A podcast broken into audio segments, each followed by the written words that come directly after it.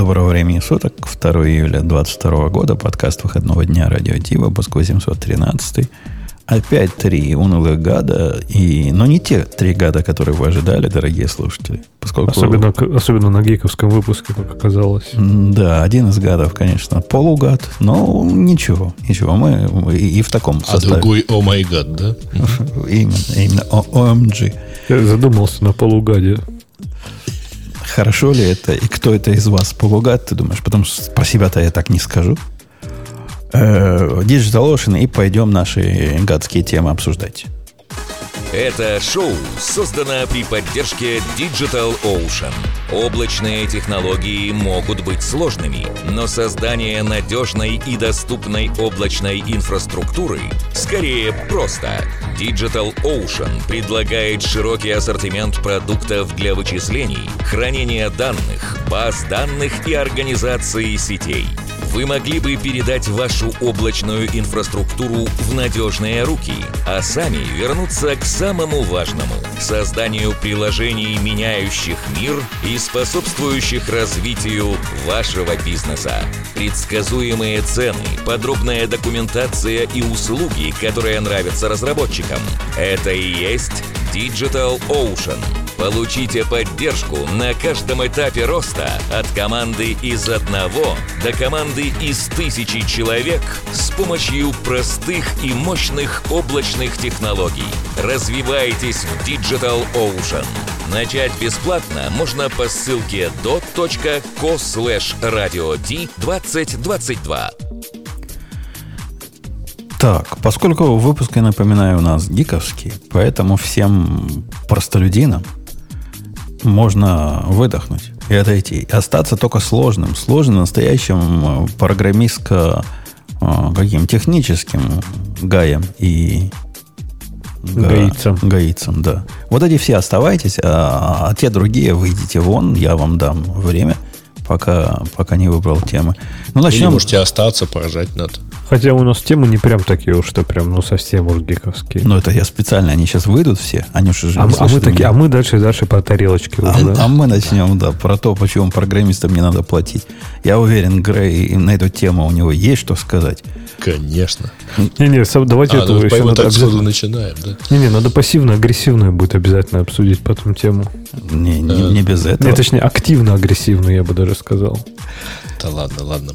Давайте уже что-нибудь обсуждать. Я уже выбрал. Почему программист... Суть, суть э, изложения, суть заголовка в том, почему десятикратный программист не получает в 10 раз больше, чем э, однократный программист. И что нам с этим делать? И надо ли нам что-то с этим делать?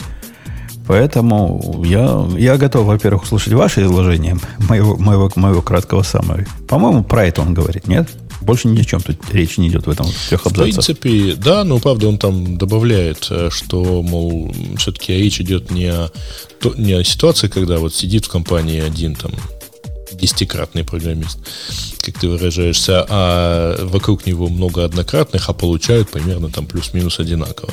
Все-таки обычно компании, ну, как все-таки в разных компаниях вот разные как бы группировки. То есть какие-то компании набирают десятикратных программистов, а какие-то, в общем, массой задавливают однократных. А, но тут же на самом деле, во-первых, он вот он указывает на то, что вот, мол, с сейлами легче, да, вот там человек продает в 10 раз больше, и это легко посчитать. А, ну, нет же такого, что вот э, программист, который в 10 раз продуктивнее, он просто пишет в 10 раз больше кода. Да, то есть вот он программу на миллион строк напишет в 10 раз быстрее, чем такой За 10 миллионов да? строк. Да, ну, это, Нет, ну, кстати, кстати это, это невозможно. Тема, тема десятикратных программистов уже когда-то мусолилась. Вот помните, тренд был, то есть все писали, типа, почему это хорошо, почему это плохо, почему я там десятикратный, почему я не десятикратный. То есть как-то вот прям этот тренд год назад, наверное, прошел, мне кажется, или два, наверное, даже. даже а, 2009 год, окей, понятно. Потом, ну, новости, новости актуальные, да, я так смотрю. Да, да, да. Мы не Но... гонимся, Леха, за, за, за новинками, баяны наши все. Народу ну, не сейчас, нужны Не, сейчас он только настоялась. Да, сейчас, да? сейчас новость настоялась, и сейчас ее можно обсудить. То есть с чувством, с толком, с расстановкой. Уже без хайпа. Ну, я, я, кстати, давно вот эту корреляцию для себя вывел, и могу вам даже какой-нибудь сегмент написать, который описывает э, кратность программиста против его зарплаты. То есть, ну, ну такая, ну, представляете, как, как сегмент выглядит. Вот это его правая часть, которая положительная, у нас же все положительное, поскольку почему-то денег не забирают с программистов, которые э, не, не до однократные На 0,5 программисты. работают. Не, Ну, почему? да. Которые учатся, идут, с них забирают. Ну, как они доплачивают там ну, на, Да, на работе? За, учебу. Ну, есть такие. А помните, мы обсуждали какую-то компанию, которая сходу берет деньги за то, что тебя учат. Точнее, как бы закладывает в твою зарплату то, что тебя учат. И если ты хочешь уволиться, тебе намекают, чтобы надо Ну бы да. отдать. Вот. Но в А данном что случае... тоже есть. О, окей. Ну, в отрицательную сторону я не думаю, что сигмоидом пойдет. А, Ну, во всяком случае, тем же самым. Но в положительную, да, оно так растет, растет, а потом уп, и все. И ну, почти вот, вот это, почти и, и уперлось. Независимо от того, сколько кратность у тебя увеличивается. Такая, такая реальная дней наша. Так уже это не сигмоид же тогда, это логарифмическое, да, или нет? Или кто? Ну, логарифмическая тоже, но сигмо, ну, то- то- то- ну, на- нарисуй, нарисуй сигмоид, он просто в одном месте как бы переламливается, где вот ты добежишь до зарплат, которые типа как у Гугла, и все уже, и уже переломился на этом месте. Так, а мне кажется, просто вот эта десятикратность у программистов это такой теоретический предел, выше которого ты уже не прыгнешь. Поэтому ты достигаешь просто точки насыщения и все. И дальше уже никак. Но э, вернусь опять-таки к тому, что а как это посчитать?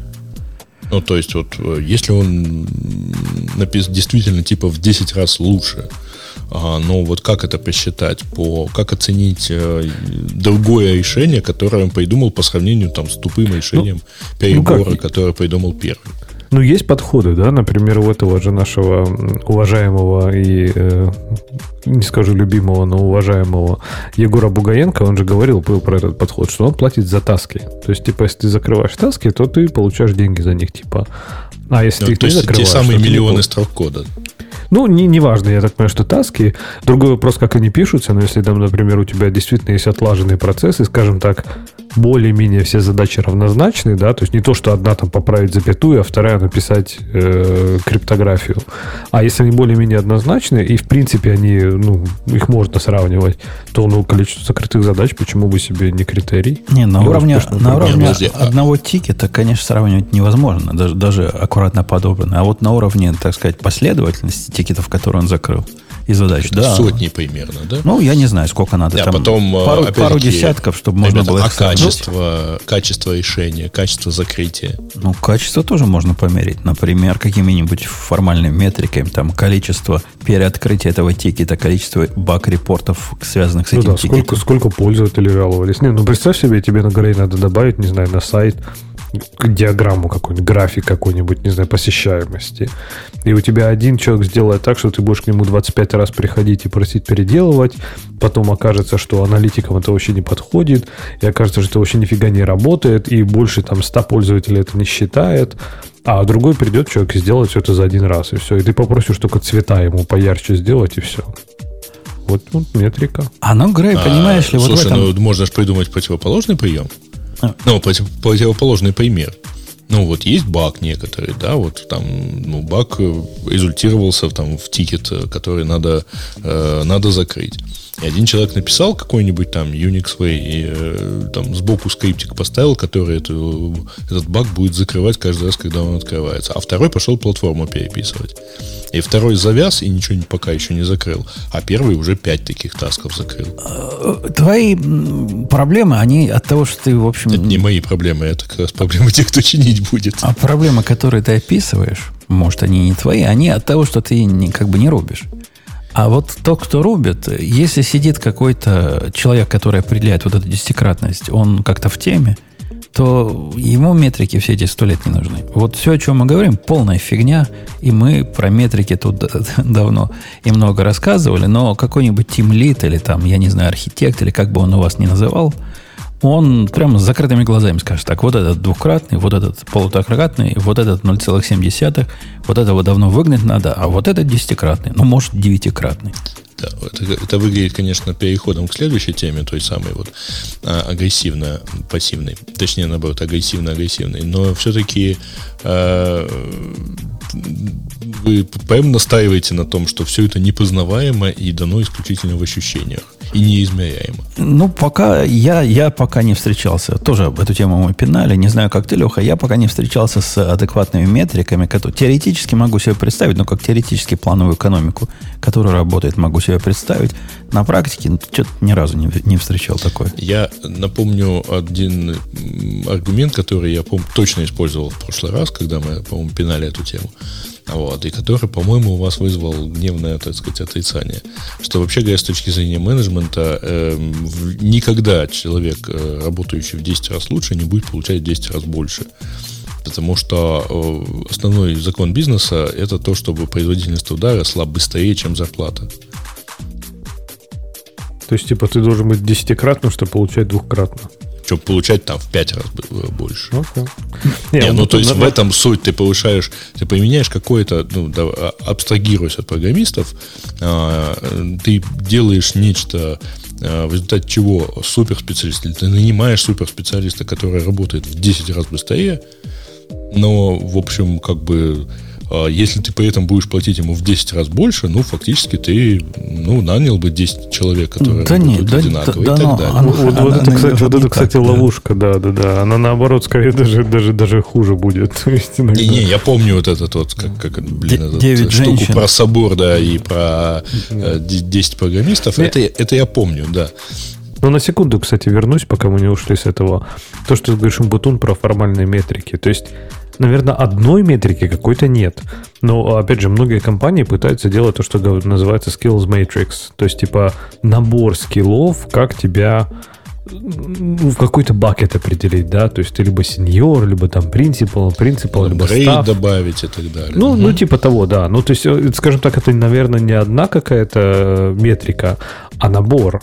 И, да, да, это они, набор пер, они пер, очень трудно формулировать. Это не, запросили они... 10, 10 начальников его, они сказали, ну, типа, ну по большому счету, чувак. да, по большому счету, да, но часто это проецируется, ну, вот по моему опыту работы там в больших компаниях, это проецируется там на, на какие-то цели, да, например, я не знаю, от балды сейчас я придумаю, участие в open source проектах. То есть, типа, вот ты хочешь быть, чтобы там молодец, сеньором быть там каким-то, тебе надо, чтобы вот, ну, законтрибьютить в open source проект, например я не знаю, сейчас говорю, придумываю просто. То есть набор вот этих скиллов, он проецируется в какой-то набор задач. И дальше, соответственно, если задачи достигаются, то тогда ну, можно сказать, что да, ты, в принципе, достигаешь, вот молодец, ты там сеньор. Да ведь это же тоже тонко. Ну вот смотри, да, и Грей наверняка с тобой согласится, это метрика. Я тебе скажу, что это полная фигня, потому что половину комитов Пол реквестов, которые я получал одно время, были по поводу исправить опечатку там, исправить опечатку здесь. И, ну, пол реквест, ну, насчитай их, кучка получится. То бишь, все равно человек разумный, с глазами и с мозгом нужен, который это все осмотрит. А если у тебя все равно есть человек, то нафиг тебе формальные метрики. Человек посмотрел, ух, какой pull request тут, тут Леха тут впендюрил. Да зачем нам 10? Нам одного хватит, чтобы сделать его супер, супер сеньором сразу. Да, поменял я, поменял уже этот switch кейс на if, на if и... и, и, и, и ну, я наоборот на супер Вы забывайте другое, что э, ну, есть же другая популярная ловушка. Э, ровно так же вот с этими опечатками и так далее. Если вы человеку э, озвучиваете набор KPI, он начинает работать на KPI. И это ваша задача как руководителя, например, подобрать такие KPI, которые, во-первых, бы, ну, которые как минимум бы отражали его реальную пользу. Ну да, я согласен. То есть Иначе они что... начинают закрывать тикеты с... Ну, это было так.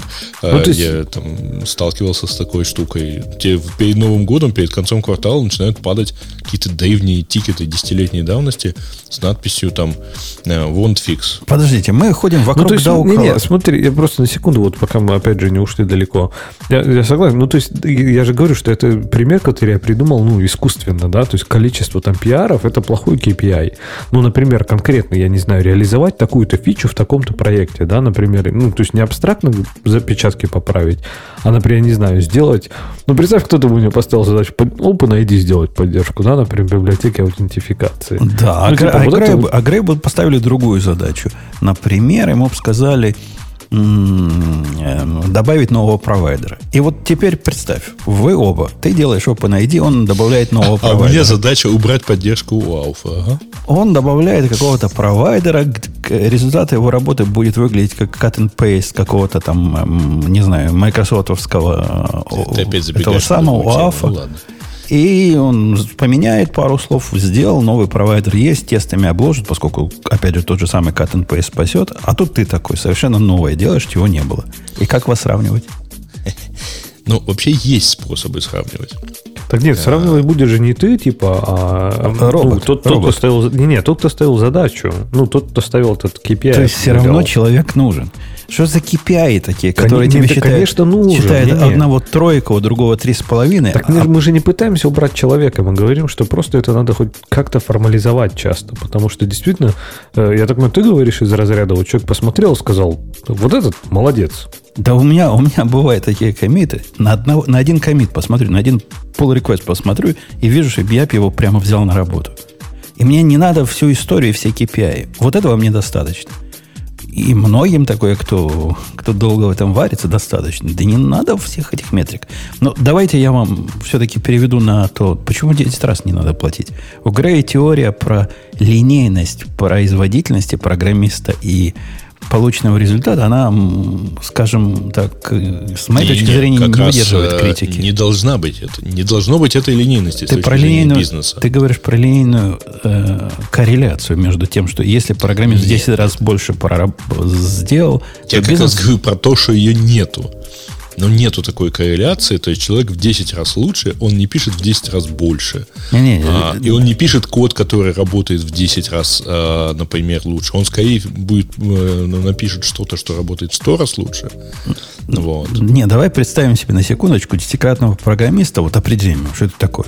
Это человек, который в 10 раз эффективнее, эффективнее, то есть с меньшим количеством багов, с меньшим количеством проблем в длинной перспективе, с большей скоростью производительности. Вот это мы все как посчитали, в 10 раз быстрее решает бизнес-задачи. Он не, не переписывает фреймворки. Ну, может, и есть такая задача для кого-то переписать фреймворк, если их бизнес создание фреймворков. А он закрывает бизнес-задачи. То бишь, первая бизнес-задача, как Леха там сказал, кнопочка, чтобы переливалась, еще чего-то. Ну, а почему, если он пишет в 10 раз больше, ему не платить в 10 раз лучше, не платить в 10 раз больше? Ну, во-первых, в 10 раз больше, ну, скажем так, производить 10 раз больше кода, 10 раз больше продукта далеко не значит, что ты производишь 10 раз больше value. То есть иногда, ну, то есть программисты, вот, ну, есть у них такая склонность, я программист, я пишу код, я люблю писать код, мне наплевать, что там хотят пользователи. И в итоге получается, да, он, дел, он молодец делает вообще, типа, гениальную вещь, и все там круто, и все работает, и все офигенно, но это нафиг никому не уперлось вообще то, что он делает. Ну, я бы предложил вот примерно похожую метрику. Ну, если не метрику, я не знаю, как ее на самом деле корректно считать. Но десятикратный программист в 10 раз больше влияет на бизнес компании, в которой работает. Во, хорошая, хорошо ты Вот сказал. его работа. Вот Но молодец, молодец. Это хорошая- не 10, в 10 раз больше прибыльности, например, да, это не в 10 раз больше Кон- дохода. Конечно, конечно. Вот эта кривулька связи. Непонятно, как это считать. Вот эта кривулька непонятной связи э, того, что программист напрограммировал, и конечного дохода, которую я не знаю, кто-то умеет такое считать. Я не умею. Так вот, эта кривулька у него в 10 раз быстрее вверх растет. Правильно? Но функция все равно непонятна. Как бы мы только AI туда наложим. Сигмоид это или нет. Да, какая-то функция есть. Но, однако, если предположить, что бизнес, он в своем уме, правильно? И бизнес в своем уме нанимает программистов, предполагая, что программистские усилия ему стоят дешевле, чем э, результат программистского труда, ну, с точки зрения бизнес-продукта. Да? Вот такой он предполагает. То почему десятью программистам, которые сделают то же самое, и одному программисту, который сделает этот же сам, э, это же самое сам, не платить одинаково? Я не понимаю. Я не Ну, понимаю, Наверное, почему. потому что это, во-первых, э, смотри, во-первых, это разные задачи. То есть мы уже договорились, что это не количественная, так сказать, работа, да? И поэтому там условный, э, давай скажем так, условный бульдозерист не зарабатывает в 10 раз больше э, условного землекопа. И- Вот. Хотя делает эту работу быстрее и, и лучше, чем 10 землекопов, чем 20 Я так понимаю, что посыл наверное. Путуна, что он как раз должен получать 10 раз больше. А, Не, я, я, я его не сравниваю с тем, кто лопатой копает. Я сравниваю два бульдозериста. Один копает траншею 1 метр, другой копает траншею за, 10, за день на 10 метров. Тот, который копает за 10 метров, эквивалентен 10 таким, которые лучше, чем там амортизация, вот это все. То есть он как минимум эквивалентен 10 трактористам, которые копают по Ну, метру. ты понимаешь, ты, ты же сводишь это все к, э, так сказать, к стахановскому труду. Вот. А так сказать, когда Стаханов выполнил 105 суточных норм, на, на него там две шахты работало фактически. Это не я свожу, это ты бульдозеристов привел. Я, я, я вообще чисто подыграл Ну, я бы сказал, что с точки зрения как раз вот вопросов компенсации, э, программист, который вот приносит в 10 раз больше пользы, у него оплата точно другая. То есть у него появляются, э, так сказать, опционы или RSU, или как угодно их называй. Он, э, он занимает немного другое положение в компании. У него, естественно, да, у него больше зарплата. Вот. Так что у него просто вот немножко как бы другая э, жизнь в этом отношении. Возможно, и, и, и это довольно сложно сравнивать, на самом деле. Ты понимаешь, Грей, ты, вот все, что ты говоришь, разбивается о суровую э, реальность. Суровая реальность выглядит так. Программист, который вот этот, о котором ты говоришь, ну, я могу себе представить, что получает в три раза больше. И то это, наверное, Леха будет, да, загиб. В три раза больше, да? Мне Загиб. кажется, ну, 3, наверное, еще можно разницу получить в зарплатах. Да, Ну, слушай, и де- и 10 можно получить в зарплатах разницу. Ну, если погода летная и все вот это, да. Но, в принципе, вот он в три раза... А теперь он смотрит на, на, на какой-то Reddit. И на Reddit видит чувака, который оптимизировал себе, будучи десятикратным программистом, оптимизировал свое cash flow таким образом, что он однократный программист, но в 10 компаниях. И вот, вот это разбивается вся ваша логика, что надо их ограничить тремя зарплатами, а дальше пусть просто радуются. Да не будут они радоваться. Не-не, подожди. Они найдут Я способ я получать сказал, свои что 10 там зарплат. другие, э, ну, не найдут они, конечно, такого способа, потому что... Да находят. Да Ну, находят. Да нет, ну не на 10 же работах. Там примеры значит, про две, ну максимум про три, причем это режим такого девопса, который вот, ну, просто его, ну, как сисадмина. знаешь, Да, да, он найдет себе три, Сисадмин ничего не делает, значит, ничего не случилось. он найдет себе три работы. На каждой будет получать двукратную зарплату. В результате он получит уже шесть зарплат вместо тех трех, которые ему в Жень, это лучшем у тебя случае были какие-то бы. очень такие абстрактные Да не, не примеры. абстрактные, конкретные примеры людей, которые таким образом вот оптимизируют и всем остальным так советуют. Э, ну, окей, значит, э, я же упоминал всякие там опционы и так далее. Ну, правда, это...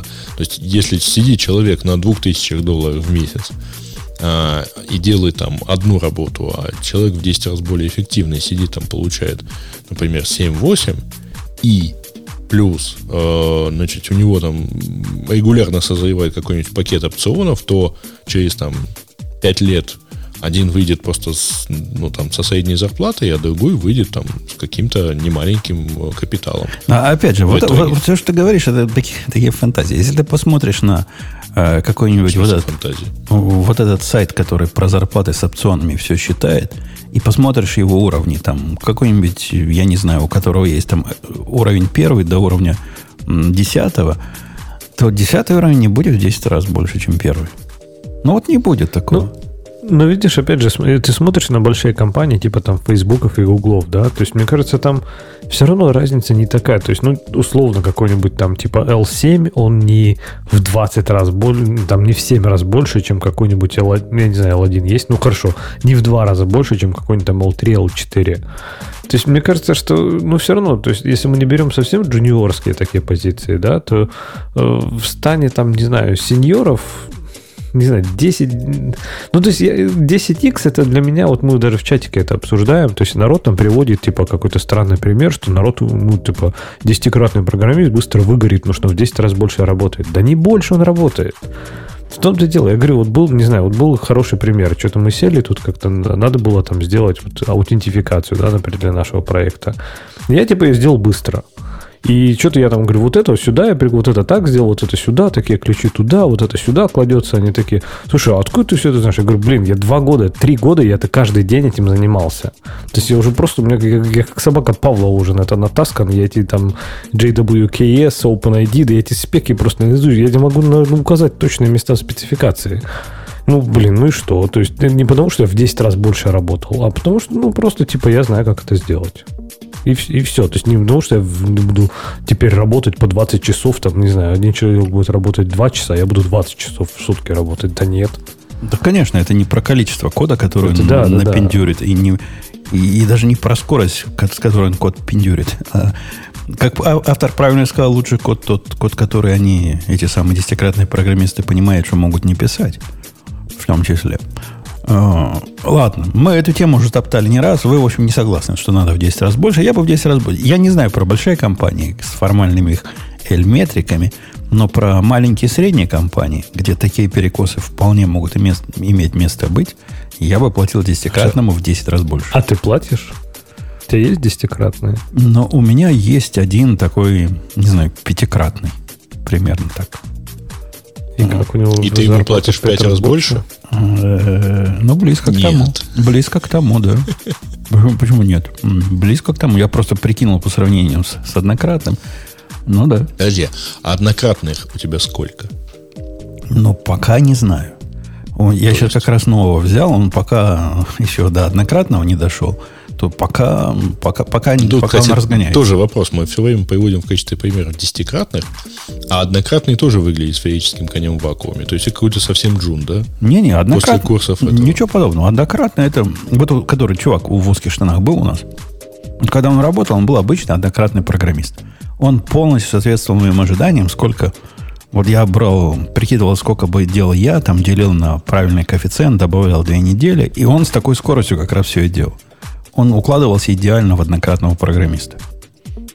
И это не, не первый случай, когда у меня такое, такое было. Бывают они. Это такой минимальный, до, достаточный кандидат, который прошел интервью, по которому сразу видно, ну, не гений. Ну, вот звезд неба не хватает, но работу свою делает. До этого у меня был контрактор, который делал одну и ту же задачу. Каждый день в течение шести лет, ну, просто с разными условиями. И вот он был типично однократный программист. Вот, вот вот отсюда до сюда может копать.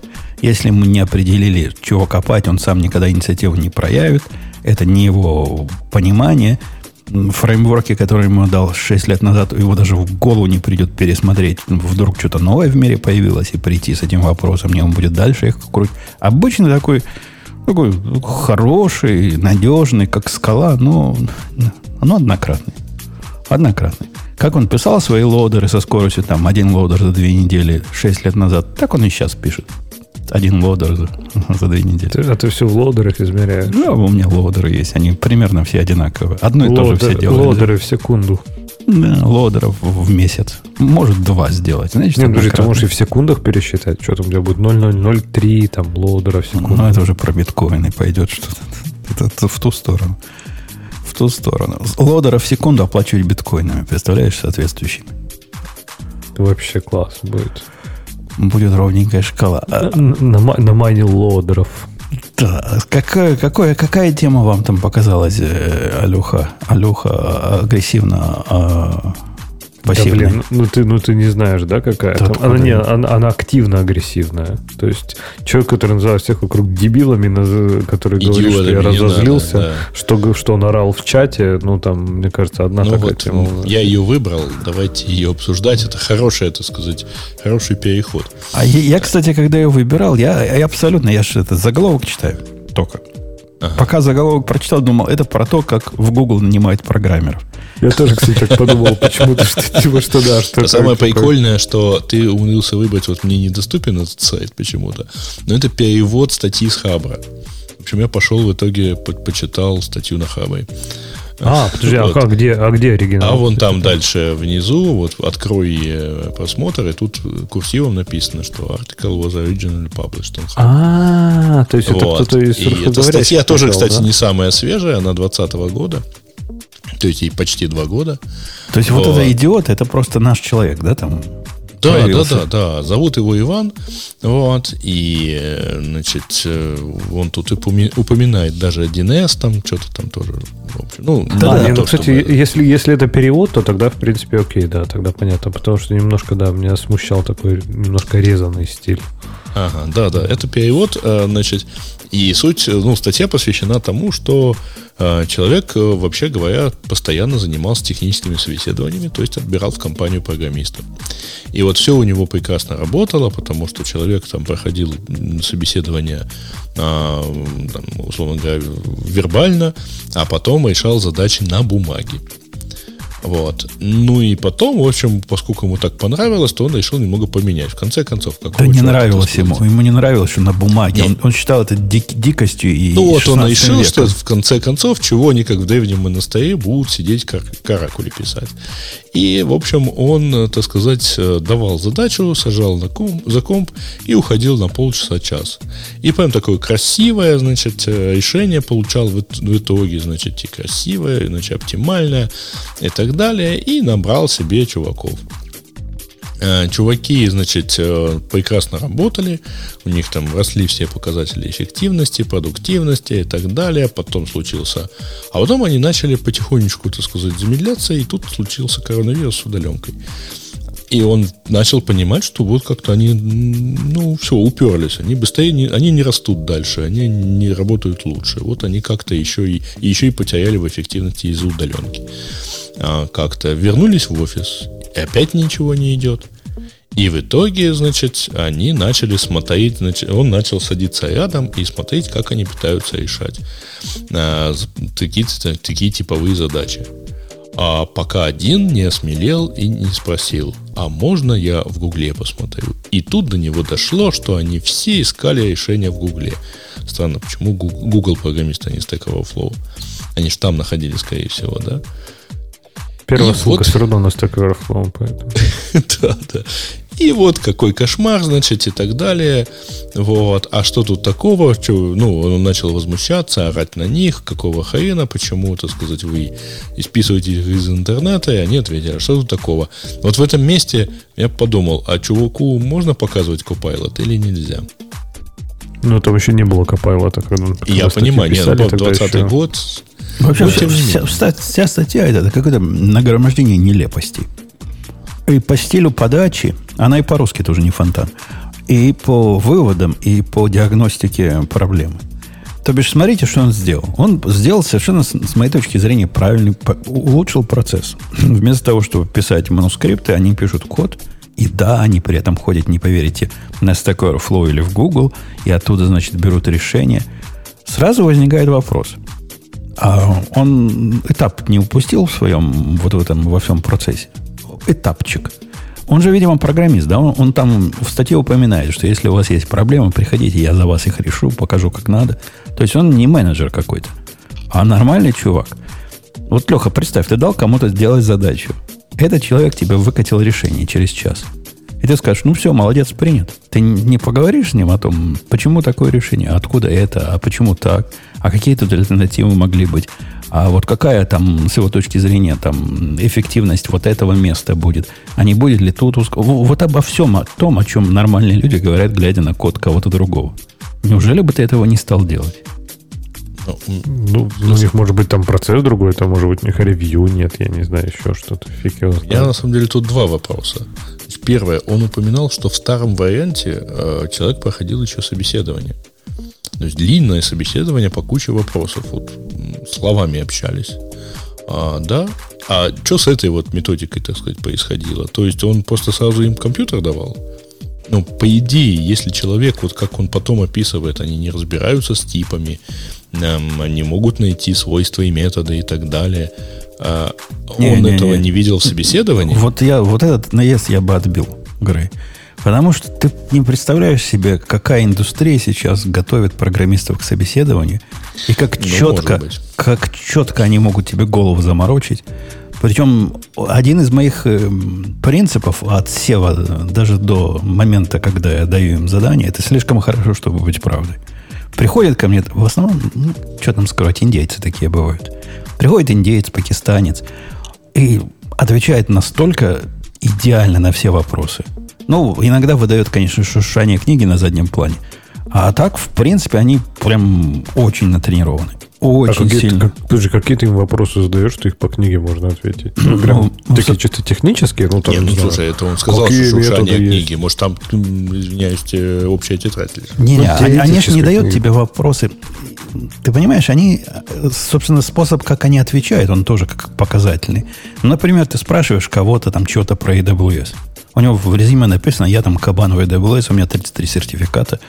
Ну, интересно, да, послушать, что, что такое, чем, что ты там такое умеешь.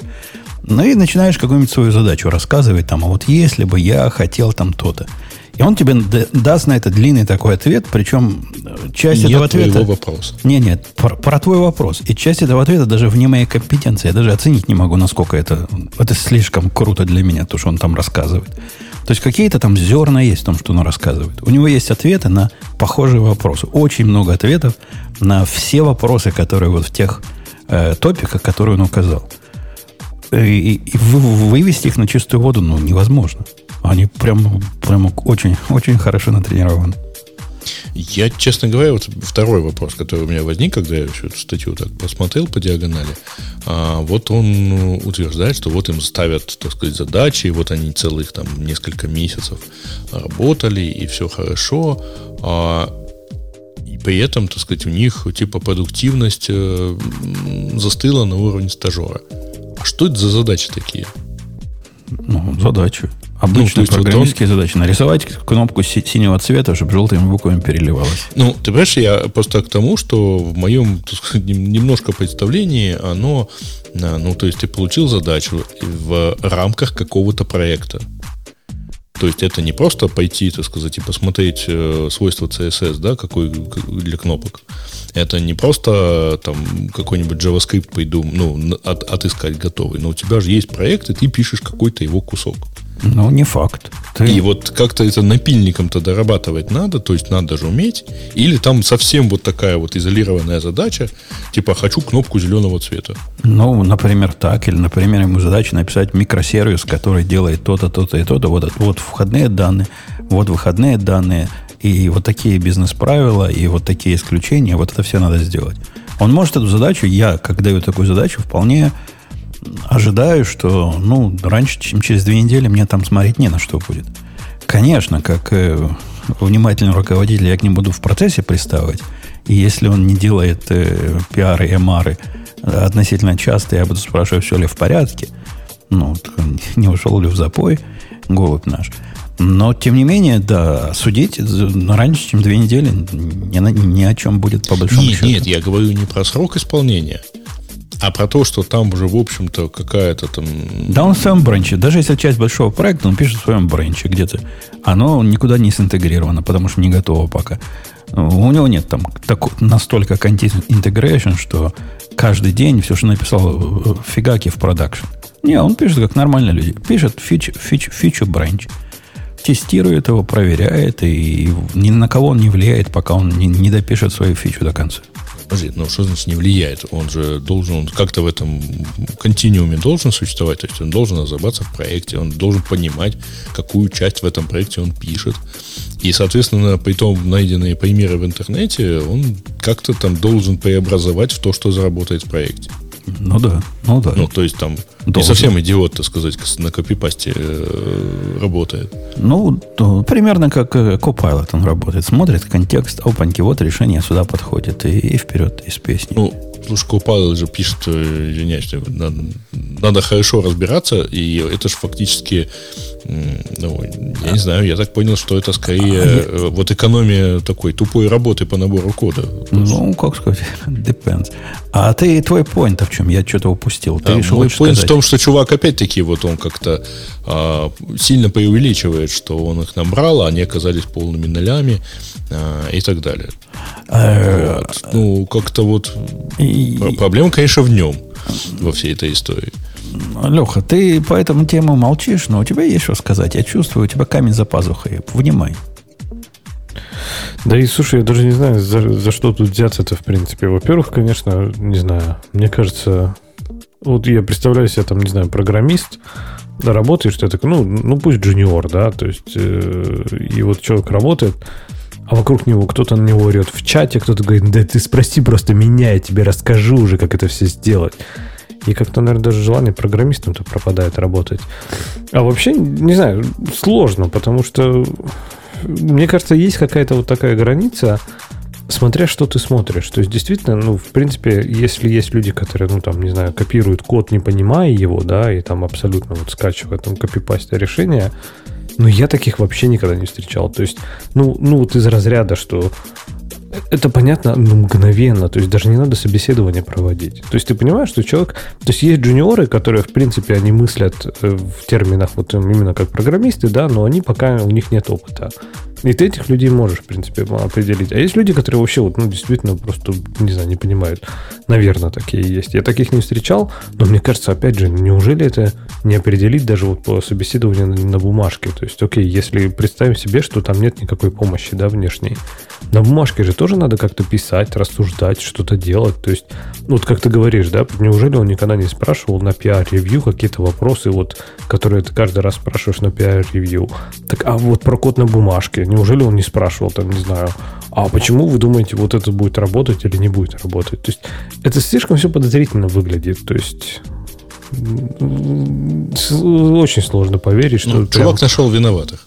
Вот, вот такое ощущение, да, что он такой типа... И, и, и вот это типично, да, кстати, заметьте, как красиво, да, работает пассивная агрессия. То есть он их назвал идиотами и сказал, ну я-то тоже идиот. Ладно, ну что ж, ну это ж я ж не, не, не то, что они идиоты, а мы все идиоты. И это как раз вот тонкий такой пример, как он развернул. Каждый из нас в чем-то лошадь, да. Да, поэтому, не знаю, мне кажется, это, это, это, это очень сложно поверить, что после собеседования на бумажке он не понял, что человек не может там писать без гугла, например, а после там собеседования с, за какой-то IDE он это понял. Мне что-то не верится, если честно. Э, туманная история. Я бы ее привел, как это какая-то компания решила сэкономить на подборе кадров и устроила типа сайтик, куда заливаешь свое решение, и тебя берут на работу после этого.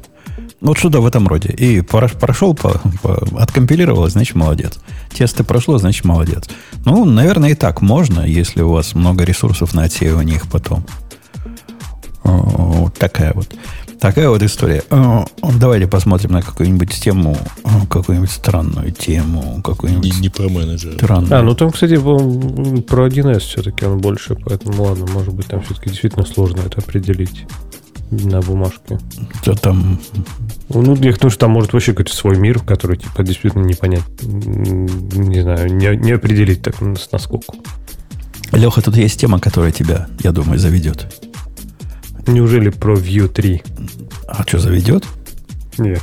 Нет. DevOps это, это, это все. Это, это позор. Ага. Подожди, а почему меня? Я же всегда был за DevOps. Ну, я же сам DevOps. Ну так вот. Ну, вот ты, поэтому ты, и заведет. Ты, ты как DevOps должен сказать, что не все, что не просто она началась в 2013 году и в 2022 году доказала свою полную несостоятельность.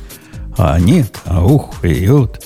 И это вовсе не сисадмины, как автор тут все-таки пытается утверждать. Да, в общем, это плохая идея. Автор утверждает, ваш, кстати, с УК, с Украины, утверждает э, Леха, что плохая идея была. DevOps. Да? Да. Ну да, ладно. Я, я, Сарказм замечен. Это, это тонкая, тонкая мета такая была. То есть да. все-таки Леша ваш, да.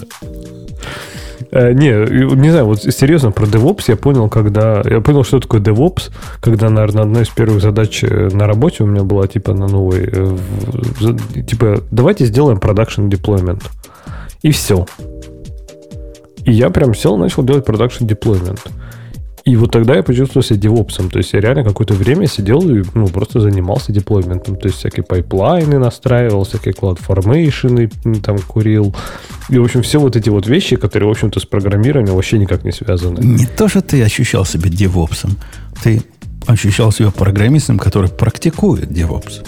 Ну да, но э, типа это был, знаешь, вот я был дев, который делал Ops.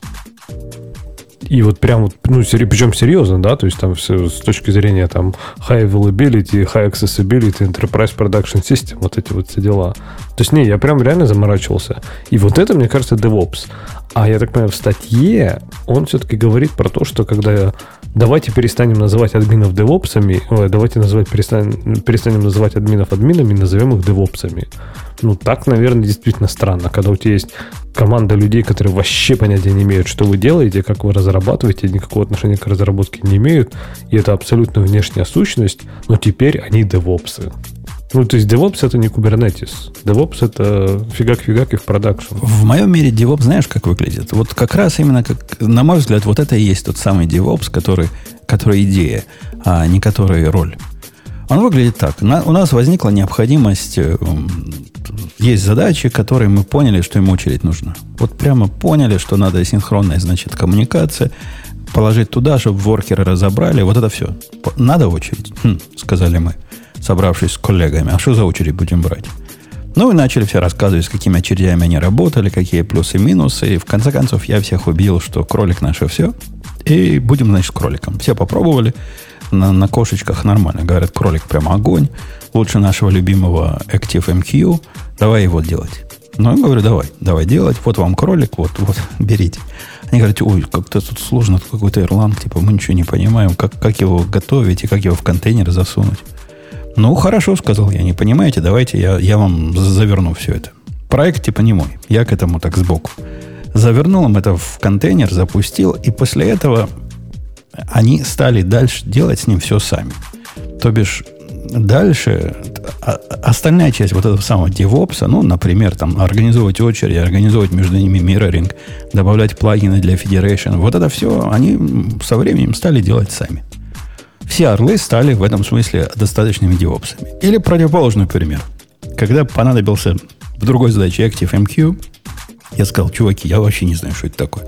Типа, ну, знаю, что, что такое есть, но никогда не готовил. Там какие-то страшные XML, кто, кто возьмется. Пришли чуваки, напряглись, нарисовали мне эти самые XML. Я потом все это в контейнер засунул. То есть у нас, ты в кого девопсом ткнешь пальцем? Да нет тут человека, который девопсом занимается, правильно?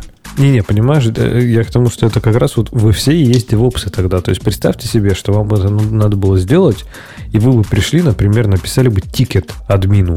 Сказали, нам нужен queue. Он бы сказал, вы знаете, а мы используем IBM MQ, например. И вот через 6 э, месяцев мы вам сможем предоставить инстанс. Только нам точно скажите, сколько сообщений вы будете отправлять, э, какие все названия, потому что если вы в чем-то ошибетесь, то еще через 7 месяцев э, мы только сможем это вам починить. Ну, вот это типа не DevOps, да, то есть это внешняя сущность, которая за вас решает, как это будет. И, по сути, скажем так, вы не контролируете, с какой, там, кто и когда что сделает, да, это какая-то абсолютно третья сущность. А если, ну, типа, два отдела, то есть ты помог им, они помогли тебе, ну, вы тогда все девопсы.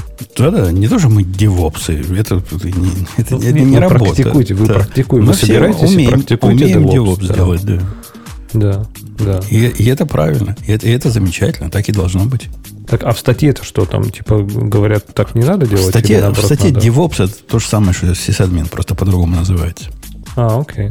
То есть это сисадмин, который разворачивает Kubernetes? Ну да, такой сисадмин. Он, он и Kubernetes умеет, он и пайплайн умеет нарисовать. Он и это тебе настроит, и все настроит.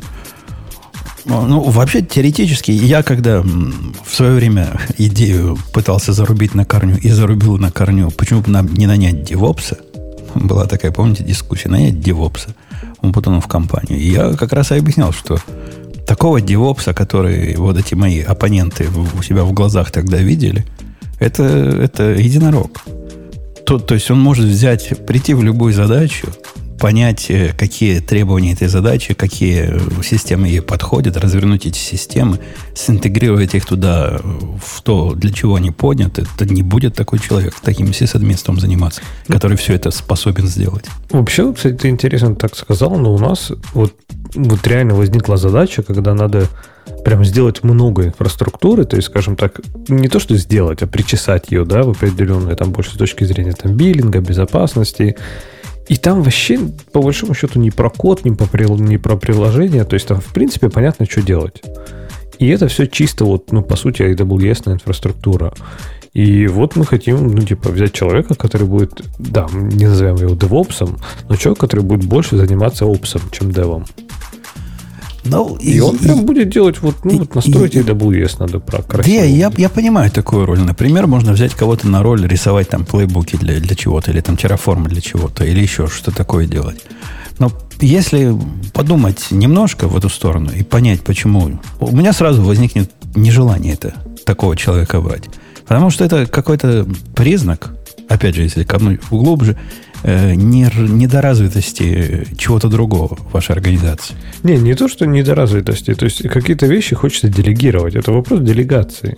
То есть ты просто хочешь это отдать человеку, который, ну, типа, в чем-то более... Ну, как ты говоришь, да, когда там тебе приходили на собеседование, и ты задавал какой-то вопрос, а, а они такие тебе отвечали, что так, что у тебя даже не хватало квалификации это понять.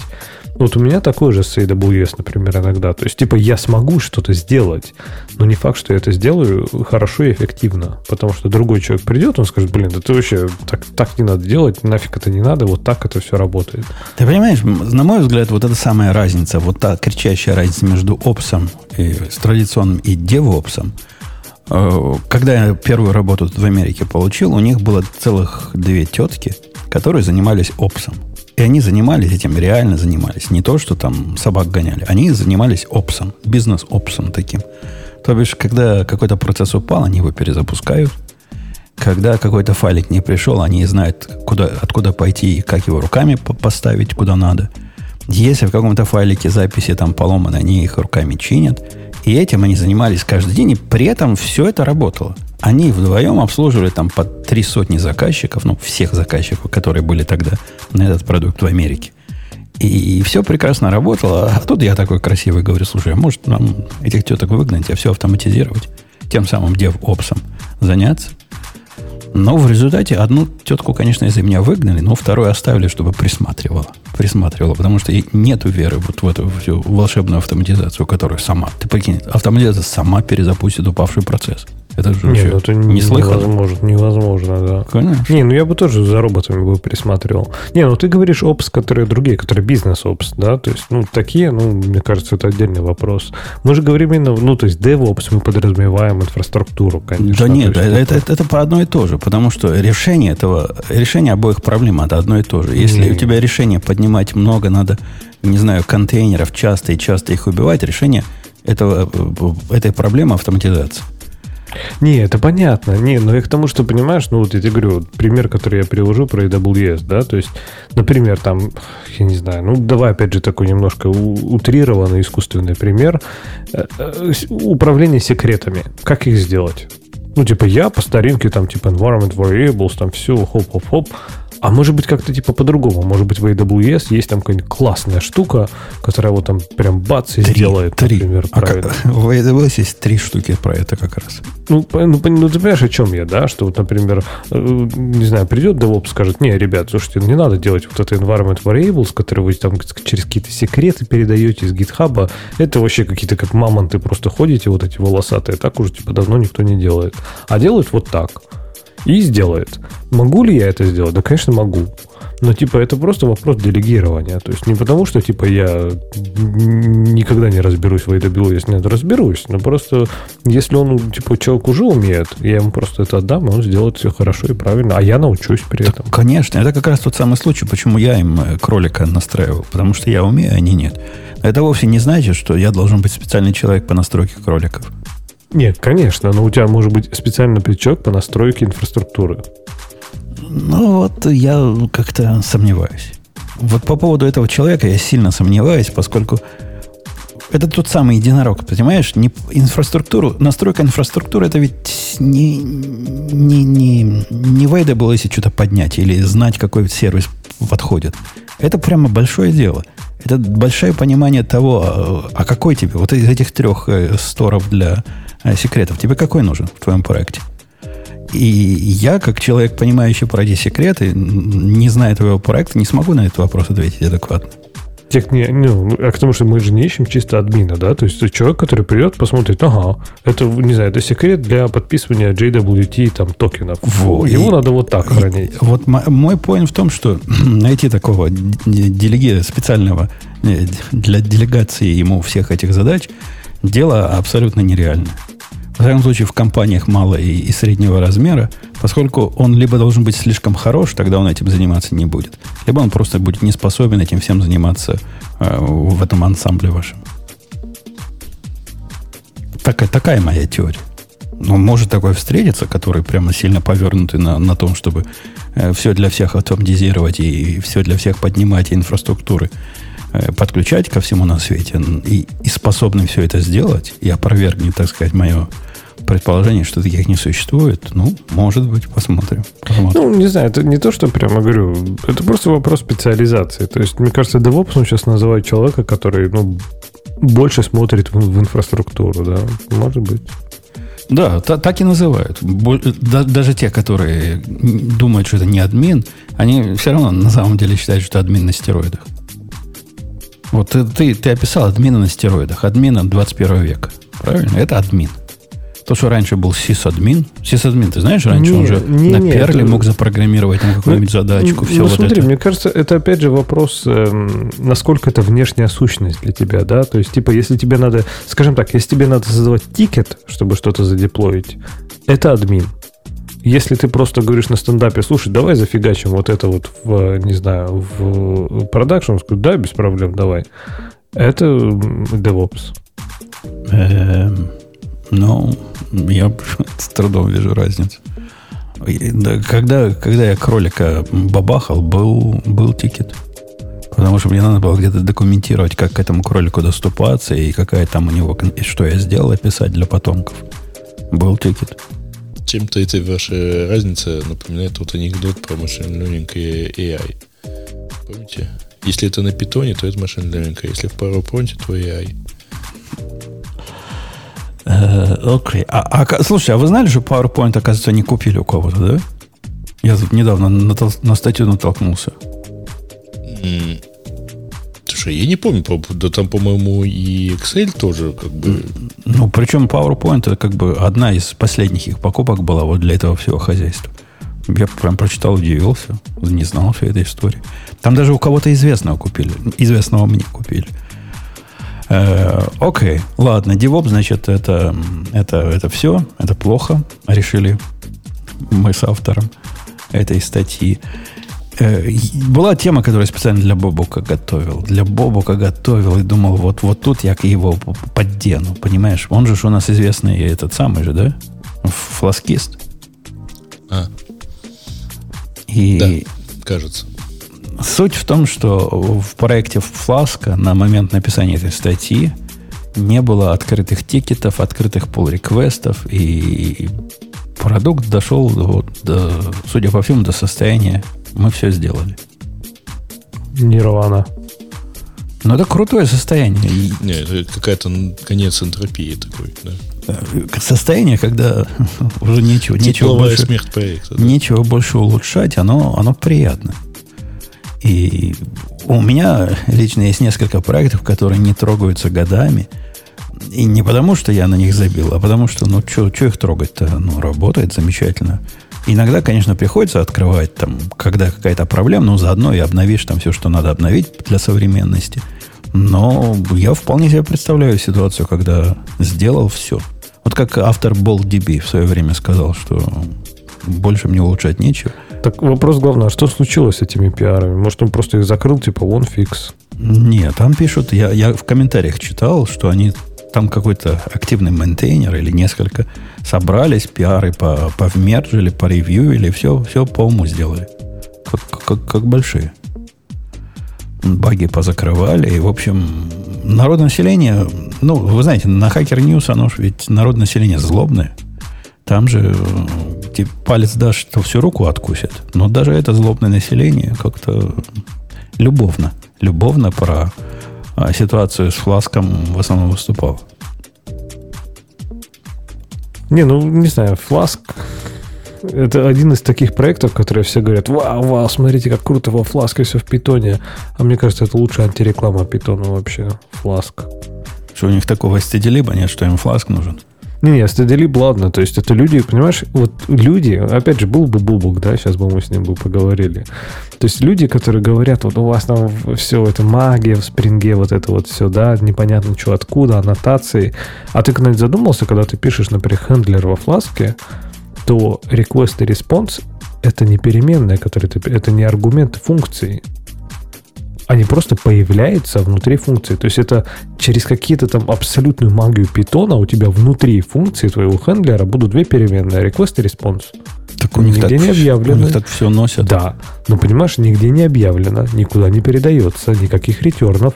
Просто вот такие вот магические какие-то вещи, которые откуда-то, как-то, откуда-то у тебя семантически, синтаксически берутся в скопе.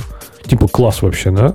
в спринге аннотацию поставить, в которой ты можешь пойти в исходники и посмотреть, что она делает, это фу. А вот какую-то абсолютную магию на уровне языка, типа, не, вообще нормально, удобно, очень понятно. При том, что, естественно, ни один, ни один автокомплит понятия не имеет, что это такое. То есть нажимаешь типа request, точка, он говорит, о, не знаю, что это. Наверное, строка. Да-да-да, нам пишет товарищ, что Fast API заменил Flask. Так я на Fast API за магию тут плевался в пару выпусков назад. Если вы думаете, что Fast API нет магии, так вы, вы такие сильно ошибаетесь. Ой, Fast API. Там, там контекст тоже такой не, не, не прямо скажем.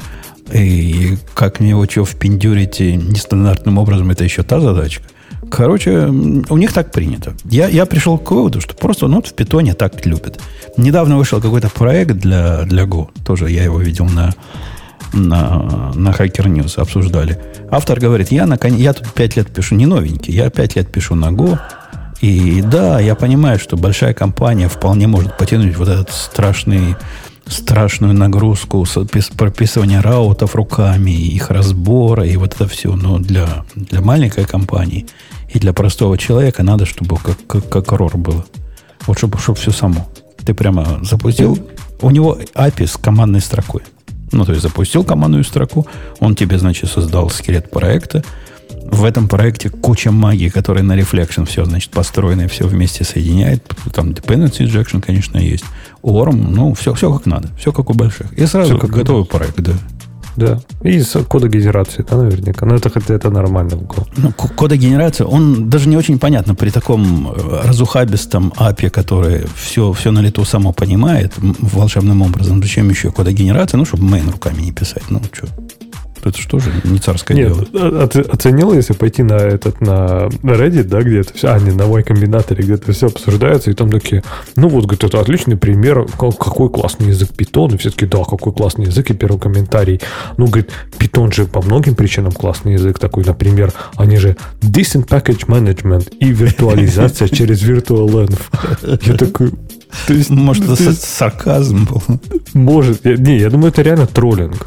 То есть, типа, да, вы сделали какое-то совершенно идиотское решение по управлению пакетами и решили его, починили его костылем через VirtualEnv. Ну, типа, ну да, это, это в принципе очень питоновский подход, я не спорю. То есть, сделай плохо, а потом подопри костылем. Но он пишет, смотри, было fun to write и hard to explain. Это тоже типа плюс But такой. It, it, it was the vibe. Вот это классно. Да, да. Типа, ну так носили, да. А так, да, круто. Нет, это, по-моему, по-моему, все-таки сарказм. Типа, ну, да, да, да, новый, новый Занпитона, да.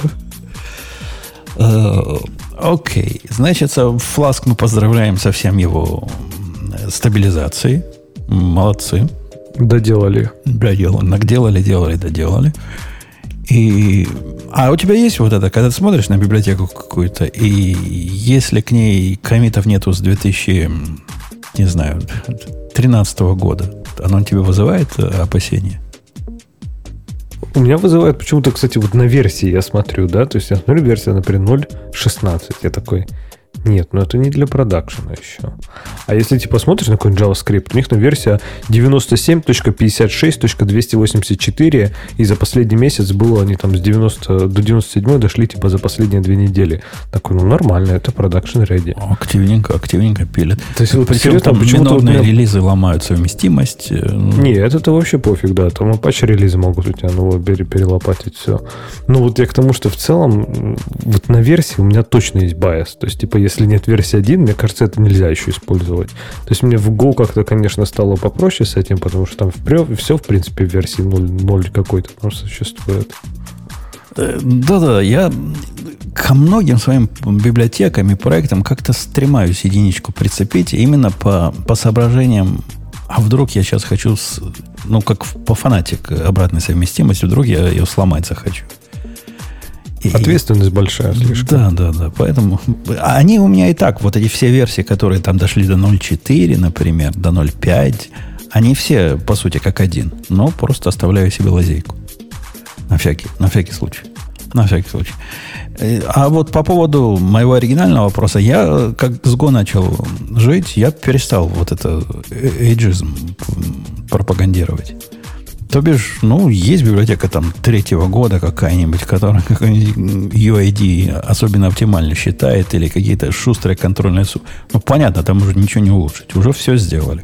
Что ты от нее еще хочешь? Почему она должна быть свежая? Что тебе в этой свежести? Не, ну как, в Go там, наверное, переходный момент, окей, был, когда модули, да, сделали. И то, в принципе, пофиг, можно без модулей.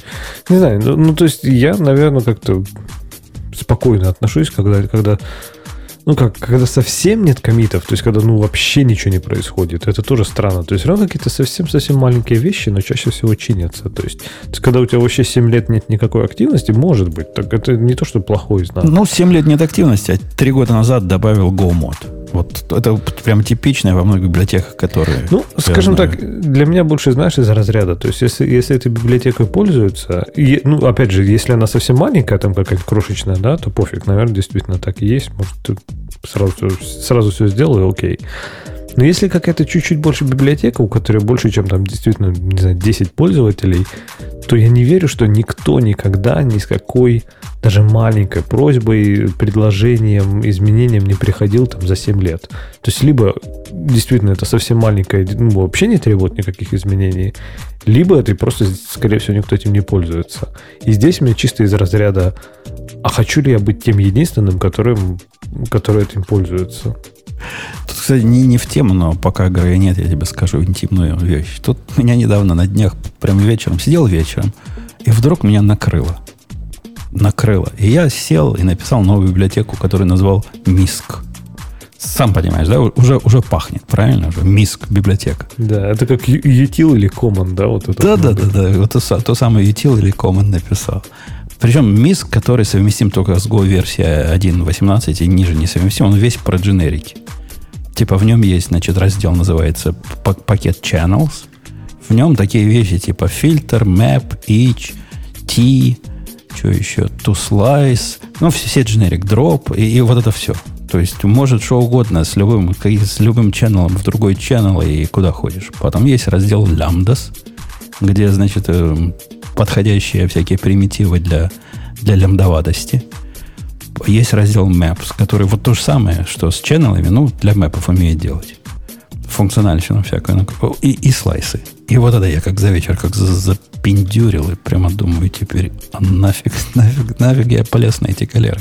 Но уже что-то из этого я использовал. да, где-то, где-то уже использовал. А я подслушал.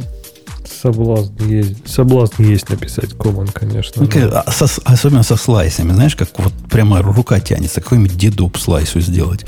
Дженерик виде, да? Прямо класс же, да? Ну, слушай, с дженериками это еще больше соблазнительно так стало, да? Прям Не, ран- раньше я понимал, что я такое сделаю и с- Ну, скрою вот эту сложность, и там еще какие-нибудь будут преобразования типа внутри Ты же понимаешь, он потому что закончится это все гуавой.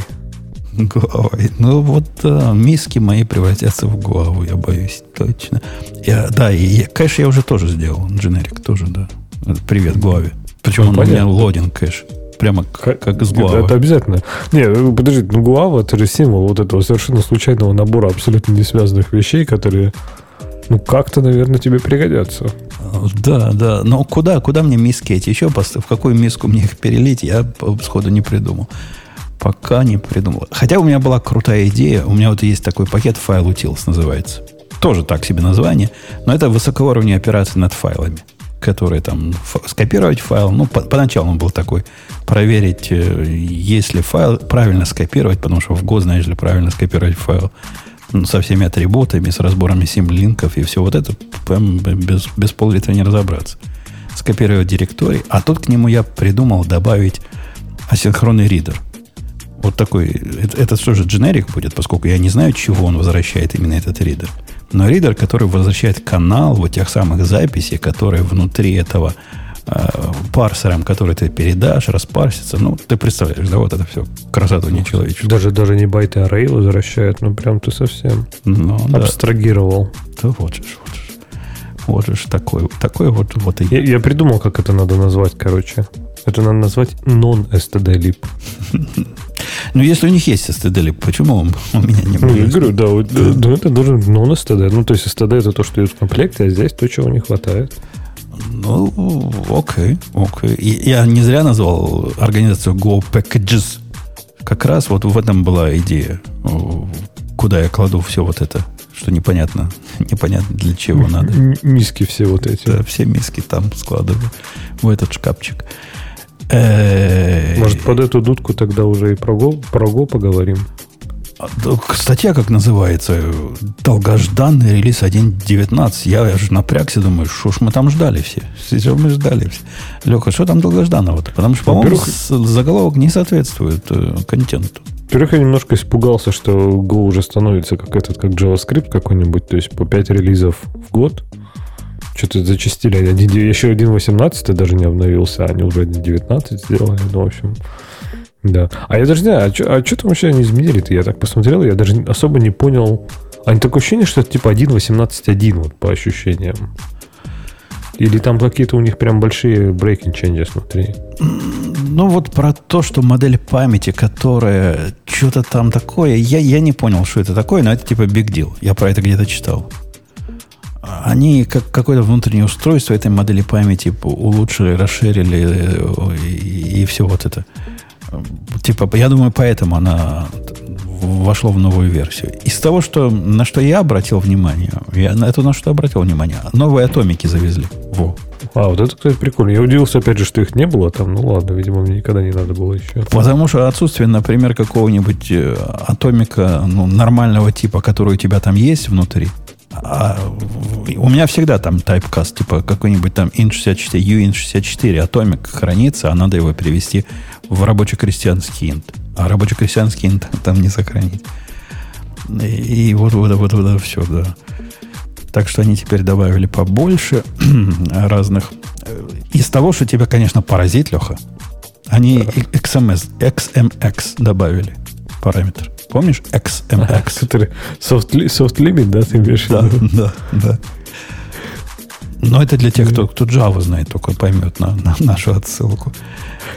А в чем фишка, да? Зачем, зачем типа это надо, чтобы, ну, чтобы с- что? Сейчас же крутилок вообще никаких угонит, правильно? И garbage коллектор ограничен, по-моему, по умолчанию он начинает волноваться, когда он доступается, я не помню до, до какого количества, вот это количество, по-моему, процент задается, когда он активируется. По-моему, он 50% по умолчанию э, доступной памяти. Когда он съест, он начнет нервничать. Ну, вызывать там себя раньше времени, еще чего-то.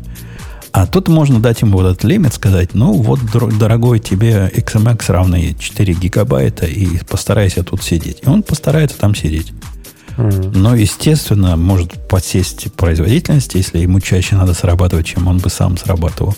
Но мы же можем себе представить такие случаи, когда, ну, например, запускаешь ты кучу гошных процессов, каждый из них бежит в, в контейнере, который не ограничен по памяти никак. Ну, потому что DevOps писали, они настоящие админы. И, вот они все за память эту самую борются вместе своими активными garbage коллекторами. Так я тебе говорю, подожди, не за горами те времена, когда у Go появится несколько гарбач коллекторов. И ты будешь выбирать, какой тебе нужен, настраивать его, там ручечкой всякие подкручивать. Любовно тюнить его. Да, да, в properties файлы настраивать всякие пропити у него.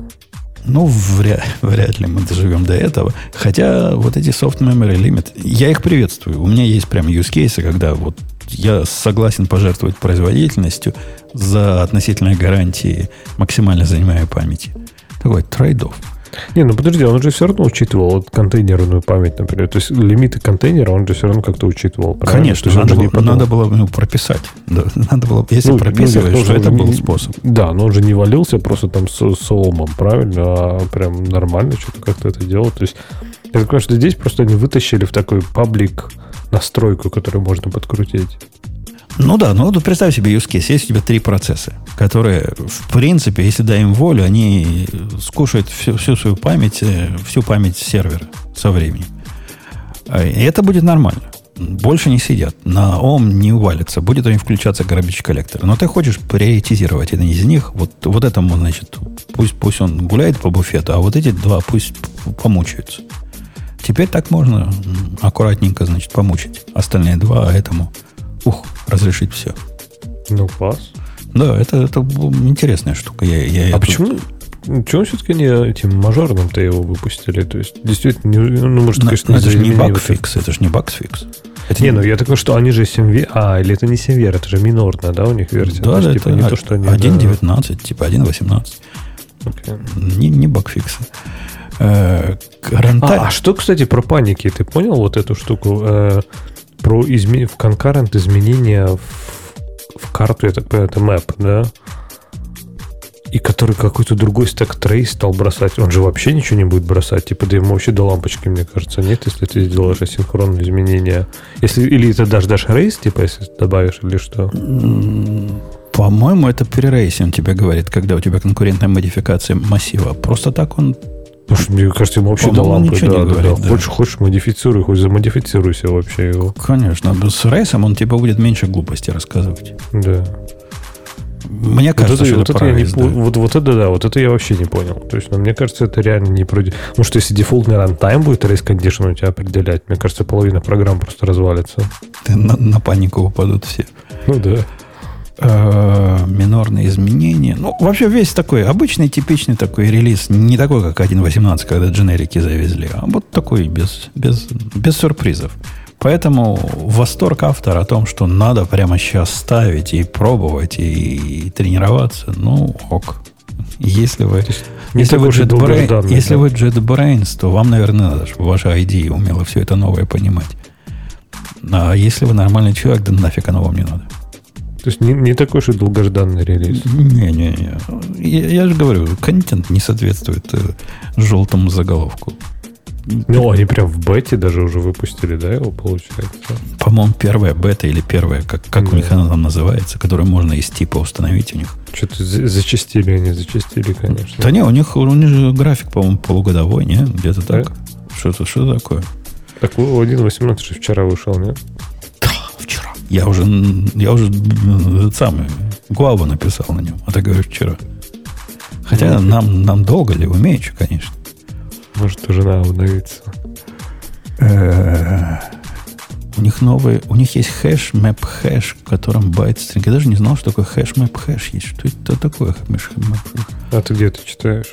Он про одно из изменений. В stdlib Ага. есть под, под, под пакет maphash, в котором функции для byte sequence-ов. Смотри, как у них было, оказывается, можно. Ты прикинь? М, прикольно. Они ну, тебе дают доступ к тому, что, чем их хэш пользуется. Ты можешь сам такие э, некриптографические хэши строить, как они делают. А, да, действительно, смотри, класс. Ну, короче, атомики. а- Атомики, вот это хэш-мап хэш. Хотя непонятно даже зачем. И, Хотя нет, можно, в принципе, и, со- и софт. Не, ну да, для себя можно придумать, для чего тебе надо хэши, да, если они достаточно хорошие, ну, с Ну, точки чтобы зрения а- а- коллизии. ID, в там. общем-то, какой-то, да. Да, да, да. И вот это все.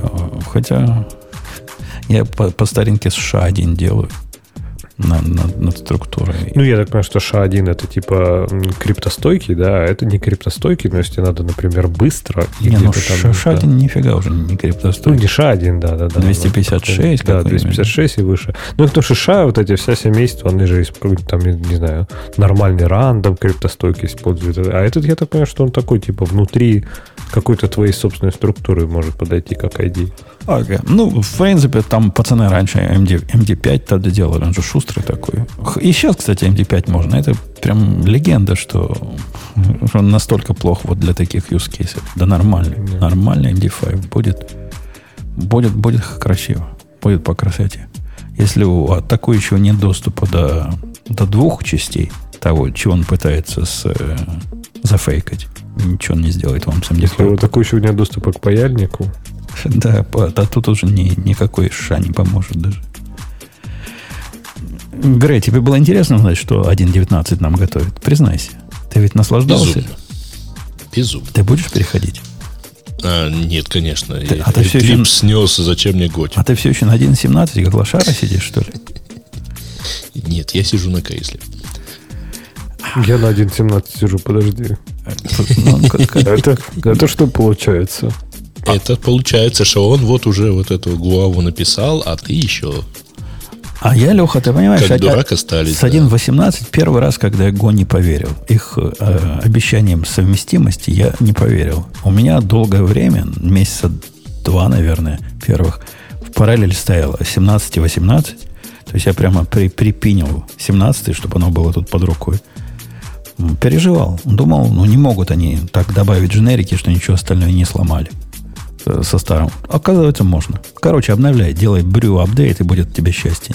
Как, как будто с 16 на 17 перешел. Ничего такого не произойдет. Неожиданного. Проверено на, на мне, на себе. Так что переходи. переходи.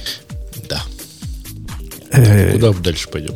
Ну, Алексей намекал на View 3, в котором он большой специалист. Ты, ты что, на, накушался этого? Ты, ты этого знаешь? Вообще без понятия, о чем даже это. Ну, так ладно, тогда не будем.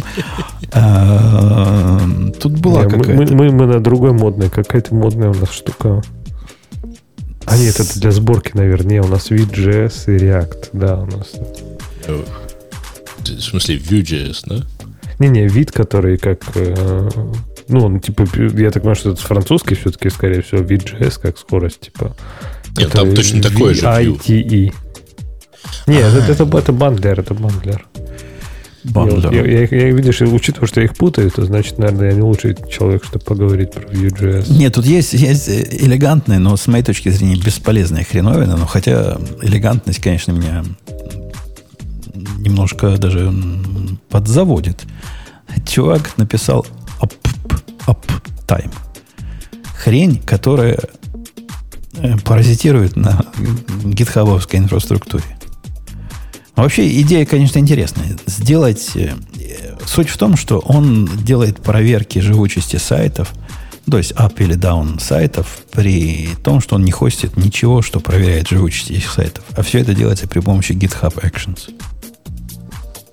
Каково это тебе, Леха, а? Я даже пока не понял, что он сделал, если честно. Ну, пред- Ну, есть э, некоторые делают на этом прямо бизнес, э, строя сервер, мониторинг. Монитор. типа, то- Uptime то есть, монитор. То есть, типа, это curl в э, GitHub Actions. Да-да, он не просто курл, он же еще состояние помнит.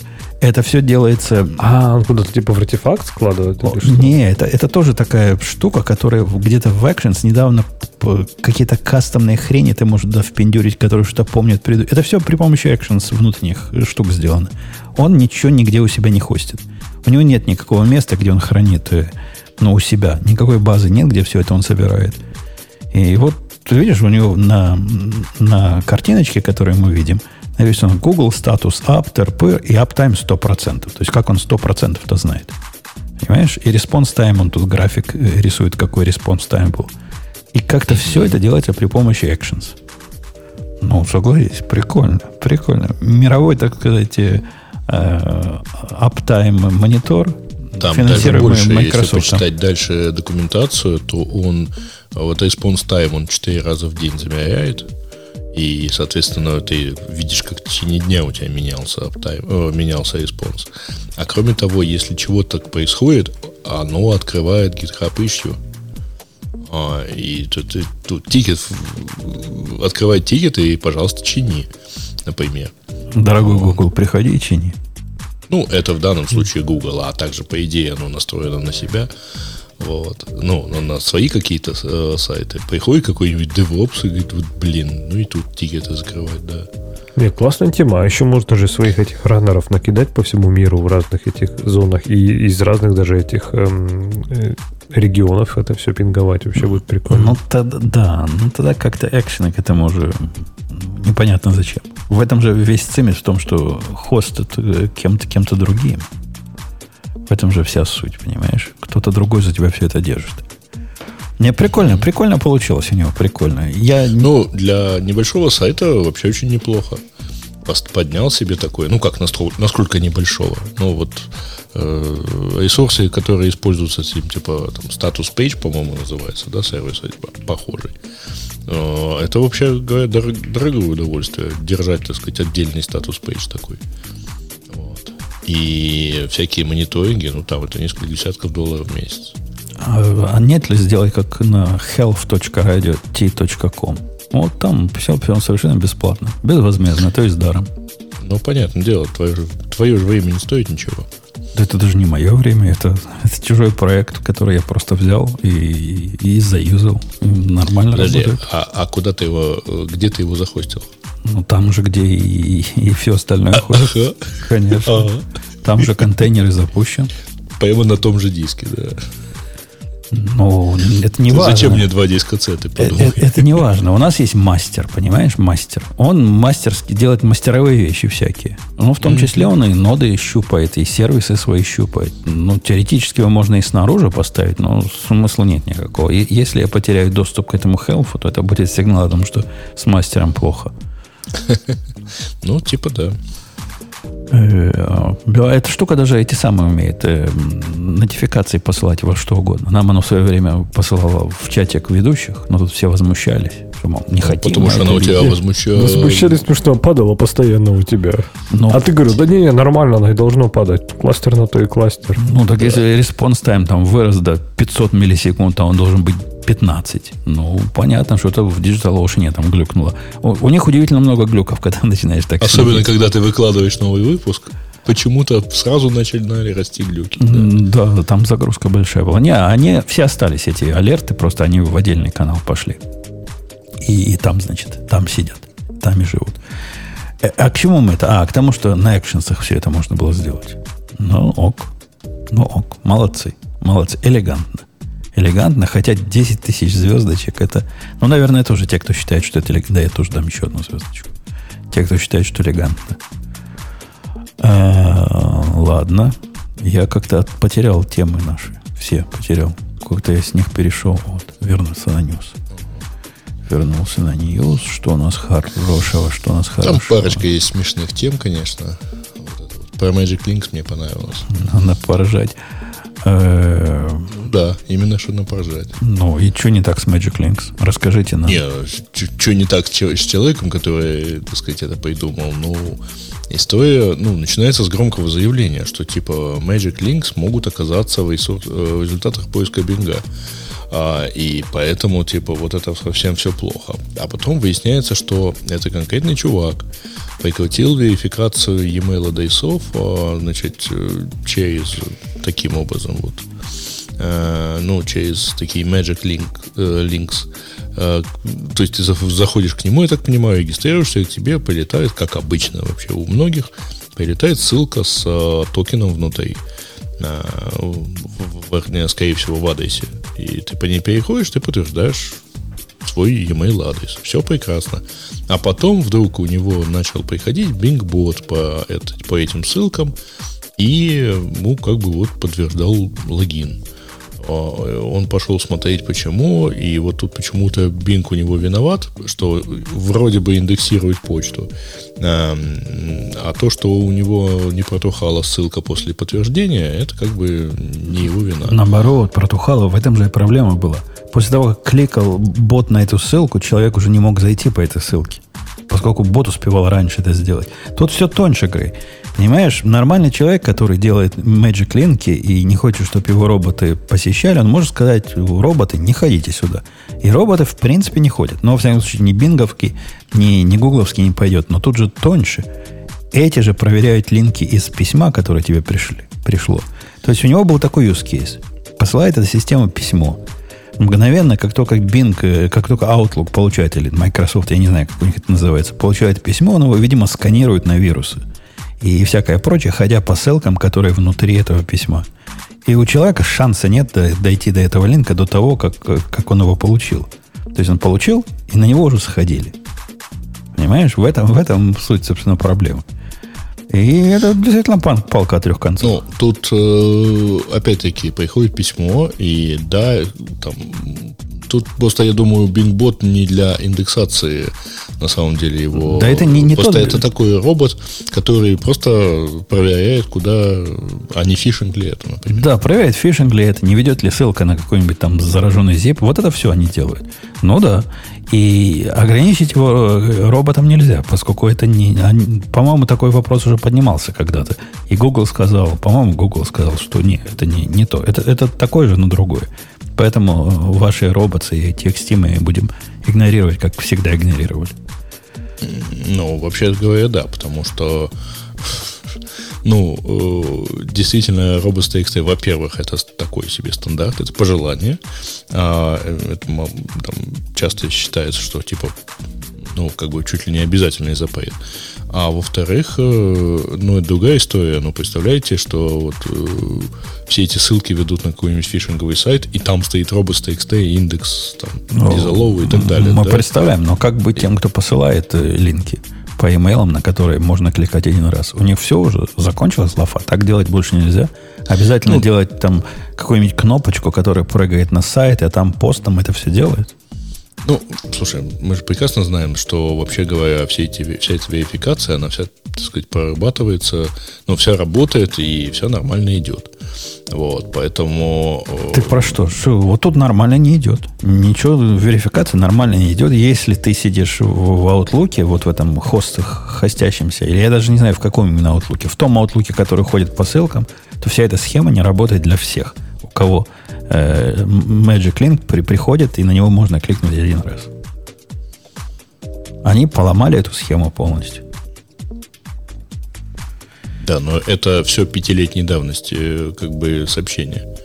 Какая разница? Я не ну... про вот это вот э, конкретное да, сообщение, оно более-менее свежее, а про вот ссылку, которую он нашел на Stack Overflow что вот это вот все с 2017 года сканируется и так далее. Ну да? да, он обнаружил это, видимо, в своем продукте, который он недавно сделал, в котором пользователи говорят, мы по вашему, по вашему магическому линку зайти не можем. Ну нет, тут палка э, понятная, да? Либо в этой ситуации, либо забить на Outlook и сказать, мучайтесь, мучайтесь и переходите на, на другой, в котором хотя бы можно сказать, что с определенного адреса не сканировать ссылки. Я бы такого поведения ожидал чтобы можно было э, какой-то белый лист сделать, уж простите мой неполиткорректный намек, в котором ты перечисляешь, вот там, вот сюда не ходи, не твое собачье дело. На остальные ходи, а вот на эти не ходи. Ну, нормальное же, Леха, решение, правильно? Я, я человек, так, я хозяин. Ро- робот же есть. Да, они игнорируют робот. Вот эти штуки робот игнорируют. Секундочку. А, во-первых, э, есть э, имя бота в запросе.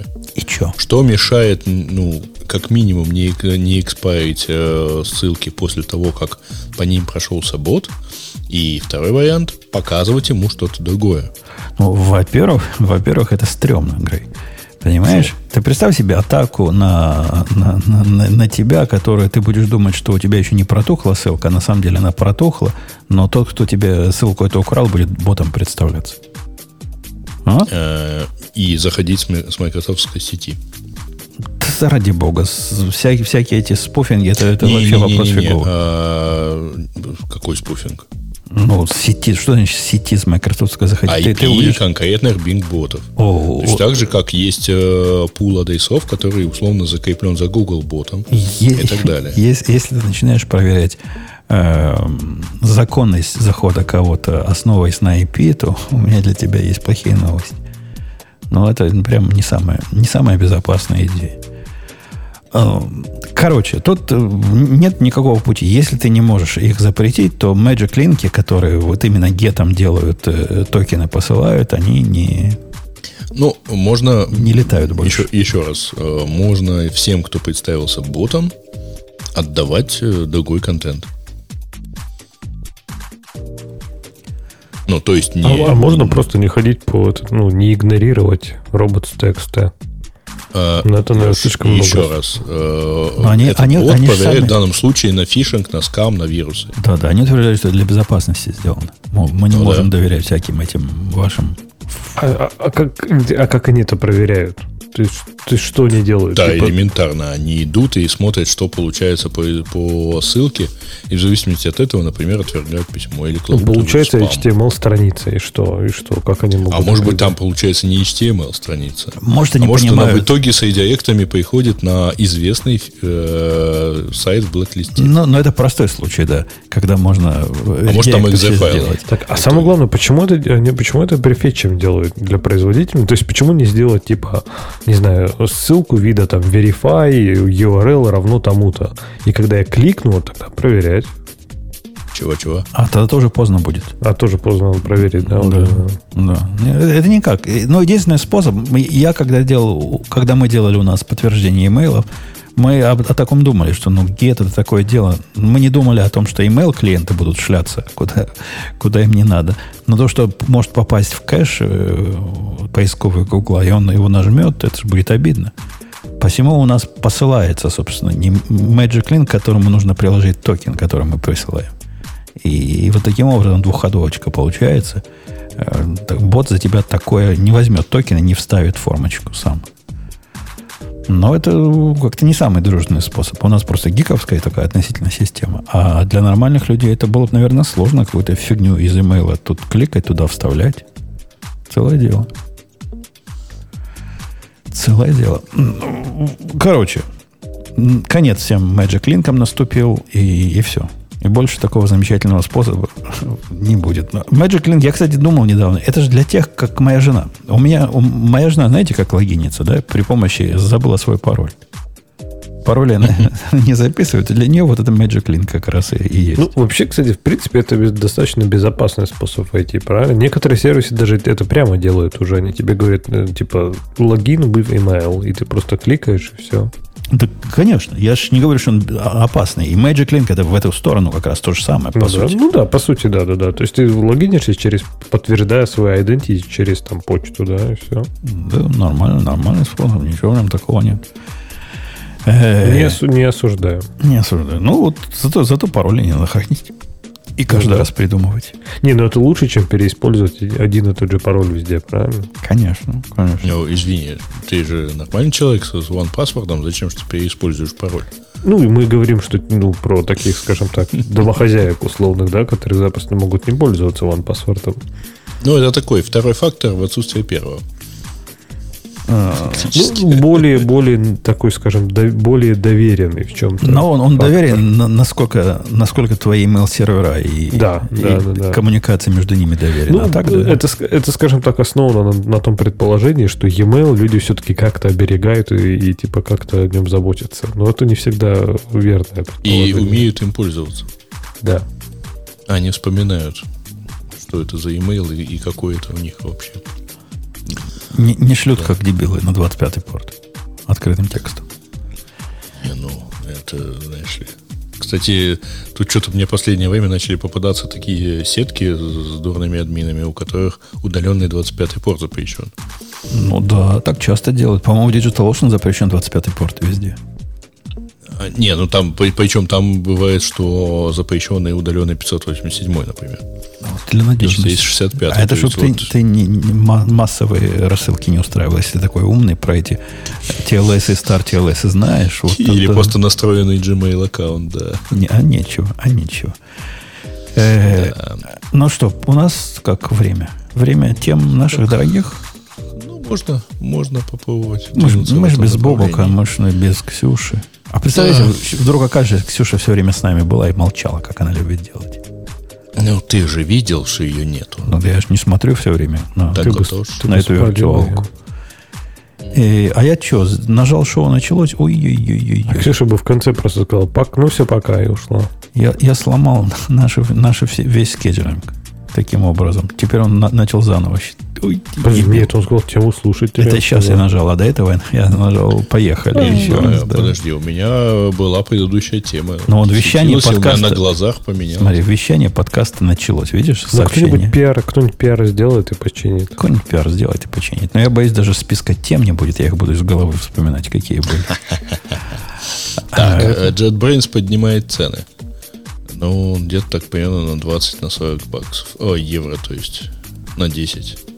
Ну, им деньги нужны же ведь перевести весь свой офис. Конечно. Пускай, конечно. пускай. Знаешь, как э, это говорит, на привозе у продавца спрашивают, почему у всех семечки стоят по 20 копеек, а у, у вас по 40? Потому что 40 больше, чем 20. А тут сказано, поднимает цены на первый год только. Это- остальные вот эти все скидочные остаются как были, что ли? Не, у меня тоже, кстати, поднимут. Ну, по крайней мере, я посмотрел вот эту их табличку, и хотя я уже сколько, я даже не знаю, сколько лет я им плачу, это намного. Но тоже придется больше. ну, все равно, типа, выгодно, конечно, остается, но тем не менее.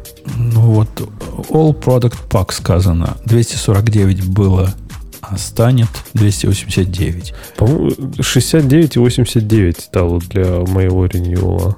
Э, Типа третий и а- выше. да. Они только... Ой, слушайте, а у них э, этот ремарк стоит вот в это- комментарии. ты только узнал. Да. Я, я что, зачем мне к ним А ходить? Они, нифига, подожди, у них 100, сколько это мне будет? 137 фунтов? За, за- звери, они, за- звери, за они весь люди. пэк, что ли? Да, у меня пэк куплен. У меня тоже весь пэк куплен, но подожди, оно же ведь... а, Причем, вот который, который мне нафиг не нужен. Вот если бы можно было поменять как-то его этот All Products на. IntelliJ Ultimate, я бы просто поменял и все. а у них, да, у них есть и за второй год. За второй год прямо на 40, на, на 32 доллара увеличивается. За Ну, третий год тоже на 30. А у них так и было, да, что первый год дороже, а потом Да, меньше. да, да, да. Не, короче, придется переходить на этот, на... Вес код. Нет, на Ultimate. Да, но подождите, Product. эта цена работает с 1 октября. Ну и... Да. И, по-моему, они таким образом намекают, а заплатите раньше. Да. Даже если у вас первый год, например, истекает а, после 1 октября. А у них раньше разве можно заплатить? Да, они там, собственно, в теме. И, ну вот, в записи в блоге они так и пишут, что prepay at the current price for more than one year. Наверняка же, наверняка же еще они этот, как называют, не дадут мне э, переключиться с All Products на Ultimate. И сохранить свою историю. Потеряет, Ну, конечно. потери, Ну, потеряет, вот сейчас потеряет можно заплатить лояльного. аж за три года вперед для личной подписки и за два года для бизнес-подписки. А ты прямо Если ре- вдруг- реально, Леха, Ultimate используешь для того, чтобы на Go программировать, да? Я вообще для всего использую. У меня, у меня единственный, единственный IDE JetBrains, который я пользуюсь, это IntelliJ IDEO Ultimate. А я- вообще а для У всего. меня два открыто. Открыто для джавовских проектов вот э, э, обычный IntelliJ IDEA Ultimate, а для кошных Не, куча-куча голландов. а, абсолютно все то же самое. Там, по- ну, там немножко попричесанный UI, наверное, в Голланге. Но, не знаю, у меня все... То есть у меня и, и там и JavaScript, и, и, и TypeScript, и Java, и Go, у меня все там. Ну, в Голланге у меня э, по, по, по, по, по Python и, Go, собственно. Там Так, я- а Ultimate тоже все это умеет. и- да, умеет. Но в нем всякие вот эти на- на- навороченности, которые... Я не помню уже, что у Не, меня в свое время я от вообще- него. Честно, я не понимаю, зачем вообще существует этот All Products Pack, если есть Ultimate, который, по сути, все то же самое абсолютно. Ну, тем не менее, окей. в одном, в одном флаконе. Ну, есть какой-то смысл, конечно, только одно держать. э, плагины в одном месте, все в одном Да. месте, все сеттинги в одном месте. Знаешь, это тонкий намек. Если кто-то слушает из JetBrains, если вдруг так нельзя сделать, то, возможно, вы потеряете одного верного последователя. Да нет, это не так надо говорить. Чуваки JetBrains, э, есть же правила для всех, а есть правила для особых. Леха, он давно уже из особых, поэтому... Не, я, готов, я, у меня, у меня в смысле, я не то, что не хочу платить, я готов платить, просто, типа, я понял, что действительно мне All Products Pack вообще нафиг не нужен. Ну, я, я пару раз дата гриб запускал. Ну, исключительно потому, что у меня есть. а Они все есть. Вот, в том-то и фишка, да, ты вставишь себе toolbox такой, хм, что бы такое запустить такое интересно? И такой, дай-ка запущу я не, даже не знаю, что... Я даже не понимаю, что у меня отсюда Силайн. Силайн я запускал, когда на расте Реш- игрался. Решарпер C++, но перезапущу, дай-ка я думаю, такое. А, ну знаешь, как вот сейчас открыл вот эту э, коробочку их, Toolbox, да, и ну, update all, у меня можно C-Line обновить. Это же приятно, да, PyChar можно обновить. Ум, пойду Да. обновлять. Это, это приятно. Когда ничего делать не хочется, надо либо брю апдейт делать, либо ID обновлять. О, ты тоже делаешь, да, беру апдейт иногда по фану, просто Ну, чтобы ну посмотреть, да. что там новенького. Ну да, да. Так, это от, от- от- от состояния, когда вот уже так задрали на работе, что хочется что-нибудь, что-нибудь для души. Вот по- покрутим тут. А иногда я Это как- люблю как еще, знаешь, куда пойти? да? В Oh My Zsh плагины посмотреть, что там нового завезли.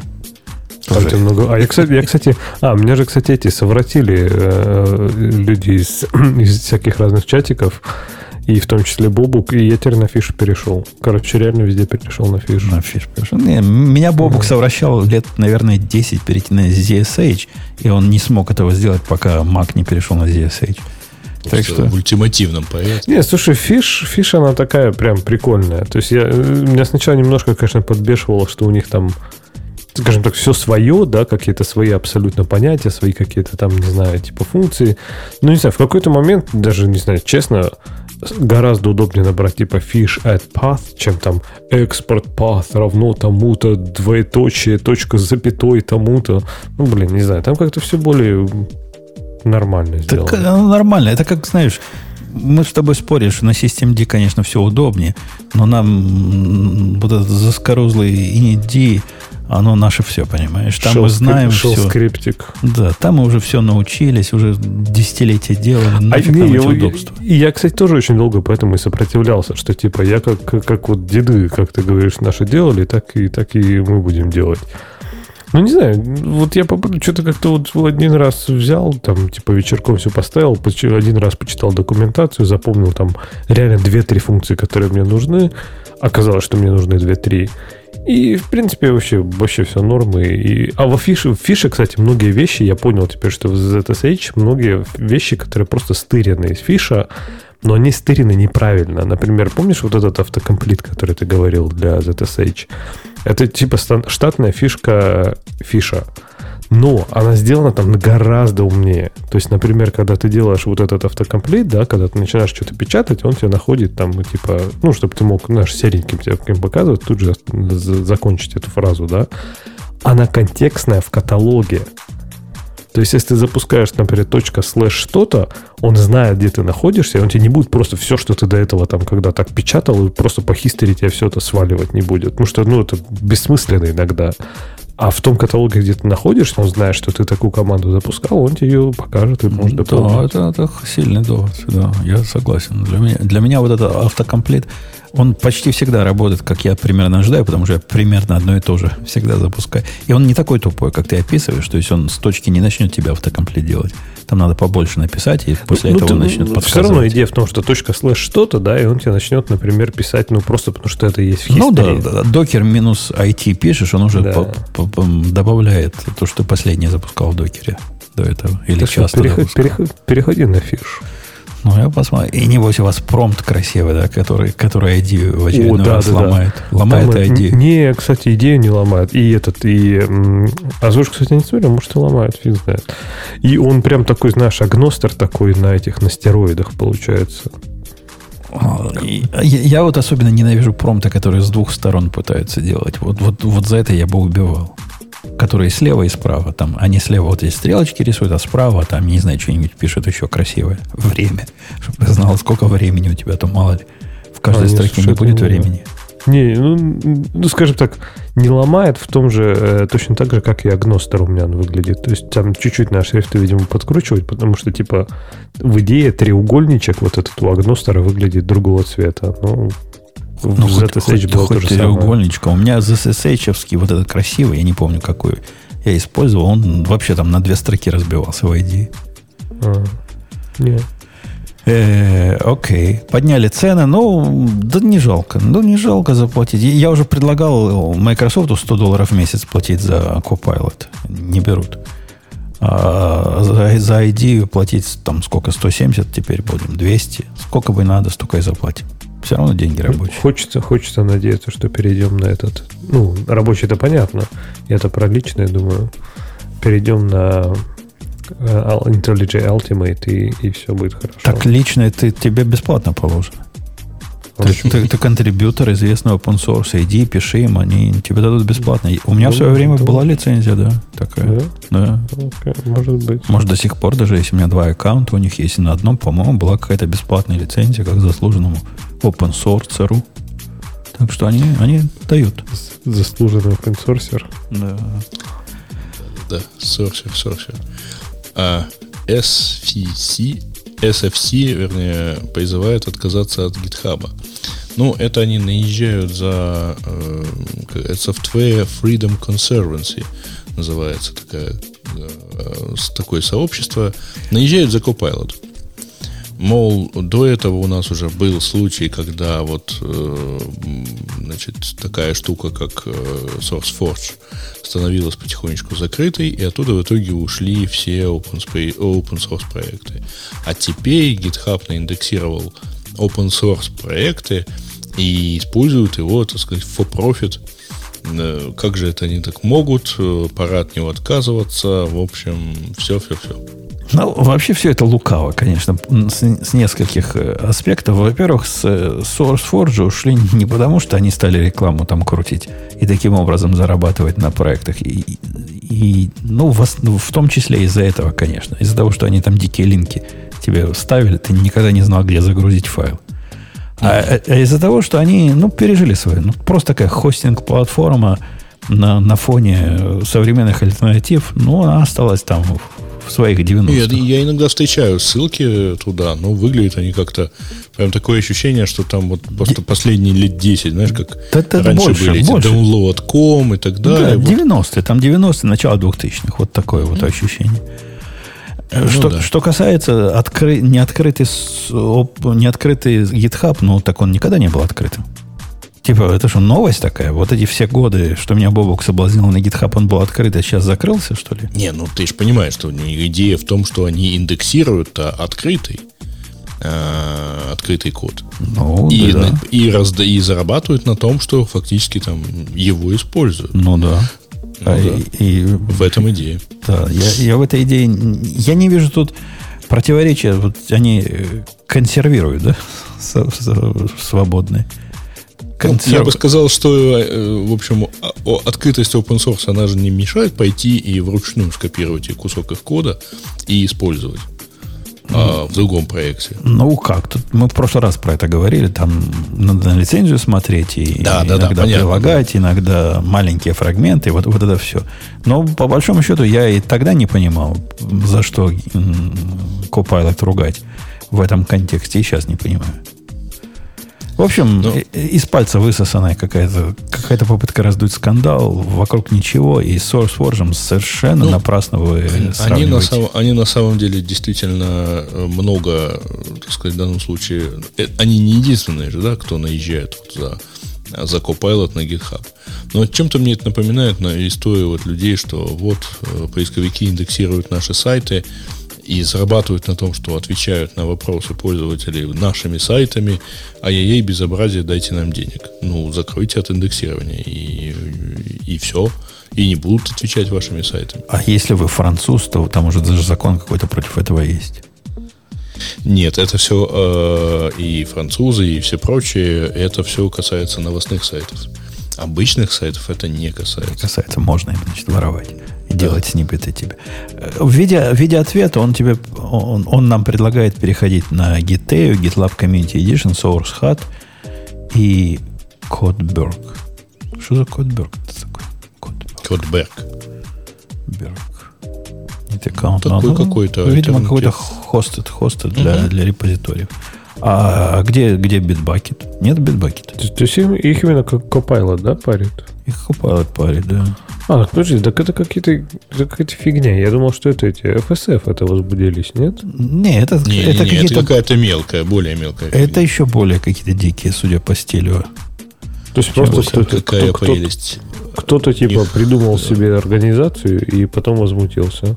Да, да. Да, у них мейлинг-лист на Mailmoney. Вау. Хорошо, хоть не на Мажордома, да. Ну, в том смысле, что это даже ну, не какая-то там прям большая, скажем так, известная организация. Да. То есть просто ну, люди сказали, вот теперь, окей, теперь мы э, Software Freedom Conserva- Conserva- Conservancy. И будем, Ага. типа, возмущаться и все. В первой, первой работе, по-моему, эту историю рассказывал. Когда мне было 19 лет, первая моя, так, типа, такая, даже 18, еще мальчик не родился. Первая моя настоящая работа, мне сказали, а теперь там твой продукт осмотрит директор Института высоких технологий. Типа я в кооперативе работал, и вот сам директор какого-то института высоких технологий, прикинь, придет и проверит мою работу. И вот если ты сделал с точки зрения института высоких технологий все достаточно высокотехнологично, мы тебе заплатим. А нет, значит, ну, значит, не повезло. Прикинь, в институт... А институт высоких технологий оказалась какая-то шарашкина контора, которую совершенно раз, бестолковый разгильдяй себе придумал, так назвал, зарегистрировал. Вот был такой институт. Ну и вот этих есть, да, вот такой типа институт высоких технологий. Ну, я думаю, что вы сейчас уважаете. У них чатик на XMPP. Вот это я понимаю. Но он же Я пока смотрю фос, на, настоящий их, фос. на архив их мейл-листа, и меня прямо радует 12 сообщений, 12 писем всего. Ну, на самом деле И все 5, требования э, отказаться от 5 тредов. чего-нибудь.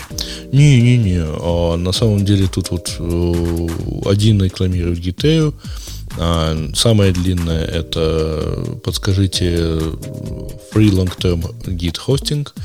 Причем интересно, что чувак пишет, я Там ко- почти код- забыл, кодборд- что Microsoft посоветовали, купила, купила GitHub. Вот. А пишет он это с адрesa на Outlook.com. Что-то Ну, вот есть тоже- в этом какая-то ирония. Ну, это, Такая. кстати, не знаю, наверное, даже для, для читателей, слушателей. Ну, то есть, вот если читать новость, да, ты откроешь новость, SFC призывают отказаться от GitHub. И ты такой, ну, блин, офигеть, наверное, наверное, какие-то нашли там серьезные там по- этот, э, предпосылки, чтобы отказаться. А потом ты понимаешь, что это просто толпа каких-то, ну, людей, которые решили, а давайте вот мы назовем себя SFC и призовем отказаться от GitHub. То есть, скажем так, сам факт того, что они призывают отказаться, это и от того, что это в интернете, да, это не значит, что им надо доверять. То есть надо все принять с pinch of salt, как говорится. То есть, ну, призывают, ну, ну окей. Это А и- если и- серии GitHub considered harmful.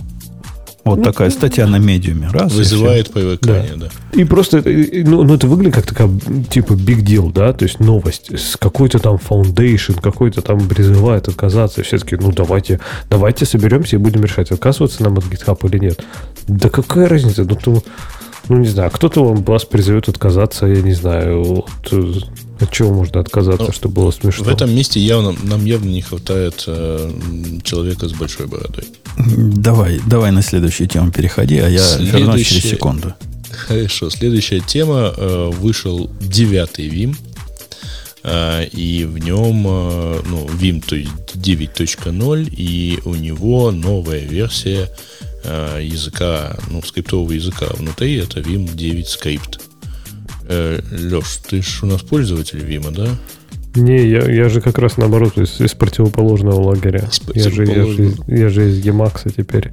Не, они же это, там же была давно история, когда там типа э, Vim э, тусовки произошел раскол, когда там типа восьмой Vim на, по мнению, опять же, какой-то группы людей, застрял там типа никуда не развивался и стагнировал, и они запустили этот NeoVim, и там типа NeoVim они сделали такой стильный, модный, молодежный. В какой-то момент реально была такая прям волна миграции, короче, реально все переходили на NeoVim. Даже в некоторых там, я помню, какие-то дефолтные вот эти э, конфиги там для всяких там настройка рабочей станции для там, не знаю, бла-бла-бла, для какой-то Ruby или Go. Там вместо Vim появлялся NeoVim как раз за счет того, что он там весь такой был классный и, прикольный. Но вроде как они потом что-то там договорились и обратно в экстазе слились. А, ну вот Не, тут подожди, говорит, куда да. они слились? А, NeoVim продолжает жить, так сказать. И, Разве? и- и- а как же? Не, NeoVim, по-моему, они же что-то вроде сказали в какой-то момент, что, мол, мы договорились с создателями Vim, и они больше не будут такими плохими и нас э, игнорировать. И, в общем-то, теперь нет смысла в NeoVim. Типа, мы добились, чего хотим от Vim, и там все теперь будем делать. Да, Может, слушай, я, не конечно, знаю, последний релиз 6 дней назад. NeoVim э, 0.7.2. Вот. Ну. И тут как-то, судя по GitHub, что-то в нем делается и развивается и так далее.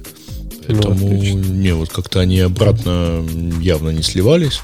Но, э, ну, честно говоря, не знаю. Я вот это вот Vim это для меня средство поправить что-нибудь прямо на сервере. Не, не поправить, сломать, я- что, сломать что-нибудь на сервере. Не, не, ну ладно, слушай, конфиг какой-нибудь. Хотя, с другой не, в стороны... том смысле, что это- он уже умеет бибикать и все портить. правильно? Ну, так по Ctrl-Z выходишь из него и все. Ну, я вообще предпочитаю... Вообще лучше с облаймом сходить, на, если надо что-то в продакшене поправить. Э, Как-то Окей, проще, окей. Не, те, кто, те, кто попробовал Emacs в Vim, уже не смеются, конечно, да. Ну, Да, вообще не разное, вообще не разное, конечно. Конечно, конечно. Так, э, Подожди, а как в наших темах? Подожди, тут главной темы-то нету. Я пытаюсь понять-то, есть эта тема? Ну, то, то, что, то, что новый V вышел. Ну, Но- новый а мы, мы про что? Vim 9. V, V. Язык программирования. А, пардон. VLAN, который где-то есть, точно был. Я, я, по-моему, видел такую тему. Самое последнее. Ноль оценок. А почему ноль? Там, там шикарная тема. Там, если посмотреть на... Ну, возьми власть в свои руки и обсуждай. Ну, Так вот, я почитал, автор занес эту тему на Hacker News. А на Hacker News VLAN этот любят особо сильно. Это, это была ирония, сарказм. Слушайте, автор просто такой наш человек. Я не знаю, откуда он, но степень нашести у него прям круче, чем зашкаливает. Вот это стопроцентно наш человек. Он их всех там посылает. По-моему, я уже обращал ваше внимание на его фамилию. Медведников. Но я не знаю, фамилии разные это бывает. Так это у него юзернейм на гитаре. Ну вот, Леха, если, если ты его пассивно-агрессивным бы назвал, то это был бы прямо недобор. А у него, знаешь, какая теория? Новая теория есть. Шикарная теория. Началось все с того, что какой-то э, чувак написал статью, длинную статью, с точки зрения этого Медведкова, с точки зрения этого автора Виланга. Медведникова. Медведникова, да. Он ее, значит, месяц писал. Поскольку там статья глубокая.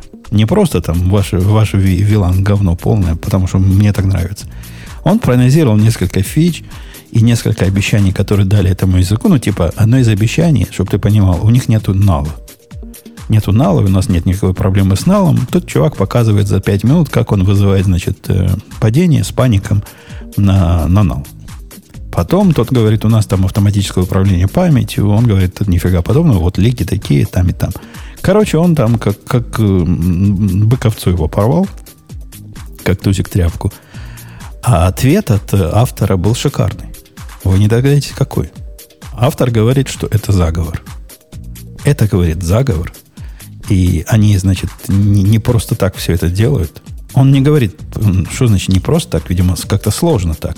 А кто они, он не уточняет. да? Вот эти, Они. вот эти они, Вот, говорит, сами себе лики устраиваете. Мгм. Да, они не, вместо того, чтобы прийти, значит, как человек и впендюрить мне пиар-реквест, который тавтология, но вы поняли, о чем я говорю, значит, пишут эти злобные, злобные э, рассказы про то, как все не работает, а это на самом деле всего три строки надо было починить, и бага нету. Ну, с его точки зрения. Та- Там у него другой способ, другой ответ есть, который меня прямо втырил, реально.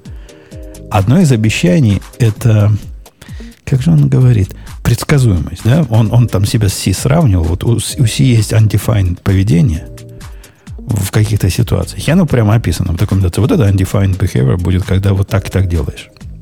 И тут чувак вот этот нашел, что у него точно таком же ситуации, как у C, я не помню, там, по-моему, переполнение целочисленного. Не, зна, не знамо, что будет. Ответ автора был такой, ну что, оно все так, и значит у нас тоже так будет. На, на вопрос, а как же, ну, undefined у вас, которого нет? Несоответствие получается. И там все вот такое, там какой-то просто театр абсурда. При Не, ну, этом, подожди, в релиз-нотах написано, что программы, написанные на V, э, больше не будут э, leak memory by default. Да, да, да, да, да. Но там тоже он плохо этим языком Шаг владеет, вперед, да. видимо. А, м, Леки там был по поводу... Он это объяснял, этот лик, я читал эту историю, что это типа garbage коллектор, просто накладные расходы, которые потом э, при выходе они отдаются. Не то, что лик уж совсем лик, но тем не менее. Там Так, а такие слушай- обещания были шикарные. Типа мы устроим... У него же была идея математически доказанные программы в свое время. Ну, то бишь, если ты программу откомпилировал, знаешь, как у больших, то значит она будет работать. Ну да. Была идея о, нулевом, эм, ну, как, как в Расте, управление памяти, только без борроинга, без всего, без этого. Правда, от нее пришлось отказаться, потому что пока, пока невозможно такое сделать. Посему впендюрили garbage коллектор. И там такое все, понимаешь? Там одно на одном стоит и другим Я, погоняет. я помню, помню, что да, что мы еще обсуждали, что это в одном языке почти невозможно совместить, ну, если в настоящем языке. Так слушай, а он в итоге компилируется в Go или нет? Раньше он, по-моему, уже в Go, э, типа, не не компилируется, как тран- транспилируется. То есть он же генерил Go, и потом Go этот компилился, и потом, типа, из него получался бинарик, нет? Насколько я понимаю, он все сейчас компилирует. Хотя тут А, зуб не все. дам. По-моему, компилирует все, а потом из него, значит, дальше идет. Но Мгм. тут, тут я не очень. Я, я пра- практически с этим не работал вилангом, поскольку зачем мне такое в руки брать. Мы, мы уже исходные тексты его первого открывали. И да. Ага, ну там 30 тысяч этих звезд на этом. А, а комментарии какие? Я, я посмотрел некие комментарии к этому к релизу, думаю, ну люди что пришли, комментируют. Там тоже странная ситуация. Смотришь какого-то комментатора, вот случайно выбрал, нажимаешь, аккаунт вчера был создан, и это единственное все, что он сделал на GitHub, это оставил здесь комментарий. Я несколько случайных таких потыкал. Они, я не скажу, что все такие, там есть и живые настоящие люди – которые со стороны выглядят вменяемые, но выглядят заинтересованным в этом проекте. Ну, это ты сейчас иронизируешь, а вот через пять лет будешь писать на V, и все. Да, там пишут такой элегантный синтаксис. Вот, вот такие общего характера в восторге, они в основном вот этих однодневных аккаунтов. У меня есть нулевое подозрение, что автор сам себе писал. Поскольку себя не похвалишь, никто не похвалит. Я вполне, вполне приветствую такой подход. Да ладно, языки писать это прикольно. Да, конечно, конечно. Его-то пинают за, за то, что он ну, пере, пере обещал всего на свете. И как-то к этому привязывают то, что под эти обещания деньги, значит, народное население собирает. Но тут мне видится уже шито белыми нитками. Ну, кто хочет, дает деньги. Это как на Кикстартере. Ну, там тебе пообещают с три короба. Ну, ты даешь деньги. Контракта между вами, по сути-то, нету. Получится, не получится. Э, что еще у нас есть хорошего из тем, которые мы перескочили? Вы сильно как-то просто перескочили, поэтому сейчас отматываю обратно. Эм, так, э, FBI предупреждает о дипфейках, которые э, проходят интервью. интервью. Проходят интервью. Ну, какая какая-то. А зачем? Это вот те пакистанцы, видимо, которые у тебя, так сказать, тренируются на тебе, а потом идут. Они... И ты этого дипфейка на работу примешь в результате? Ну, так а все же удаленно. Откуда ты знаешь? Действительно. Дипфейк? Э, Еще и через 10 работах сразу. Да. А, а года, что? года через 4 выяснишь. А они имитируют людей, идентити которых они украли для того, чтобы на этот джоб. То есть там, там живые люди, да? Но ты не знаешь на самом деле, что там у тебя 10 тысяч китайцев. Ты ага. думаешь, что это один десятикратный программист. Стократный даже. 10 тысяч китайцев, наверное, смогут на стократного потянуть всем гуртом. Смотря какие китайцы, самый умный уже ушел к, э, в Facebook работать, да? Вот. А, ну, да, может быть, это вот человек 10 раз прошел собеседование в одну компанию и работает на 10 работах сразу. Э, что там на Google опять наезжает? Гугловые прокси раз за разом выкачивают полную копию репозиториев устраивают весьма на, серьезную нагрузку, близкую к DDoS.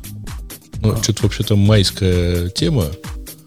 Вот. И это касается соусхата. Ну, типа, типа они выкачивают, если ты им не запретишь выкачивать. Не-не, там другое. Они что-то типа прокси, пере... именно гугловый прокси периодически фетчит все библиотеки, которые типа через него проходили, чтобы проверить, нет ли новых версий или что-то такое, какая-то фигня. Я, если честно, до сих пор не понимаю, зачем они сделали этот прокси. Это для меня абсолютная загадка. Но... Но они хотели, как у больших, чтобы было. Чтобы было то место, в котором, во-первых, можно было... У них же была в свое время проблема э, с пакетом, который был сначала одного автора. Как он назывался этот пакет? Потом автор его закрыл, а потом такой же репозиторий открыл другой человек. И, понимаешь, атака какая шикарная. Это был в том числе ответ на это. То есть теперь все же, через нас пи- проходит, пи- мы, мы подписываем все. Чего, где? Версию же ты по ша пинешь, нет? Ну, сейчас да, но тогда еще не было. Тогда еще в этот до, до модуле было. Ну, ну, ладно, ну, ну, фичет. Ну, наверное, баг какой-то. Зачем им надо все выкачивать, кроме как... Э, или у них в протоколе нельзя просто взять э, США версии? Не знаю, мне кажется, когда ты сделаешь просто go get dash u, и чтобы типа он тебе мгновенно там типа подхватил, что у тебя есть новая версия. Ну, типа не дергая GitHub, например. Но для этого свои прокси люди заводят. Вы, вы что, не пользуетесь какой-нибудь э, а, Афиной? Для этого? Или ты даже не знал, что такое я бывает? Не, я даже не знал. И прекрасный мелкий проект. Я, я взялся сам такой писать, потому что в свое время мне пришлось разбираться с протоколом, как вот этот Go модули коммуницируются. И было желание написать. А потом смотрю, опаньки, Microsoft уже такой написал. И с тех пор им, им и пользуюсь. Прекрасно работает. Просто красота нечеловеческая. Он в состоянии проекта, который всегда до, до первой версии. По-моему, я до сих пор какой-то альфой пользуюсь или бетой. Ну, работает прелестно. Всем рекомендую. Ну, слушай, не знаю, да. Мне кажется, все равно, я считаю, что, говорю, что-то вот они прям переборщили немножко с этим, со своими прокси и вот этой всей фигней. Да мы понимаем, вендорить все надо, и будет вам все эти прокси до одного места. Ну да. Давай Да. дальше. Поехали дальше. Rust 1.62.0. Это точно не к нам, это к Грише. Правда? Да я даже сомневаюсь, что он скажет, в чем разница между 1.62 и 1.61. Ну, наверное. Я думаю, он наверняка скажет так, да в 1.62 там cargo add добавили или какой-нибудь дефолтные ну, варианты. Крутины впендюрили. Как Точно. бы для этого не знать. Грозно посмотрит на нас этот. А, спасибо за ссылку на следующую. Это ссылка на OpenNet. Это, видимо, после того, как Гриш сказал, что нам оно недоступно. Ну, да, там через веб архив оно нам нем- немножко доступно.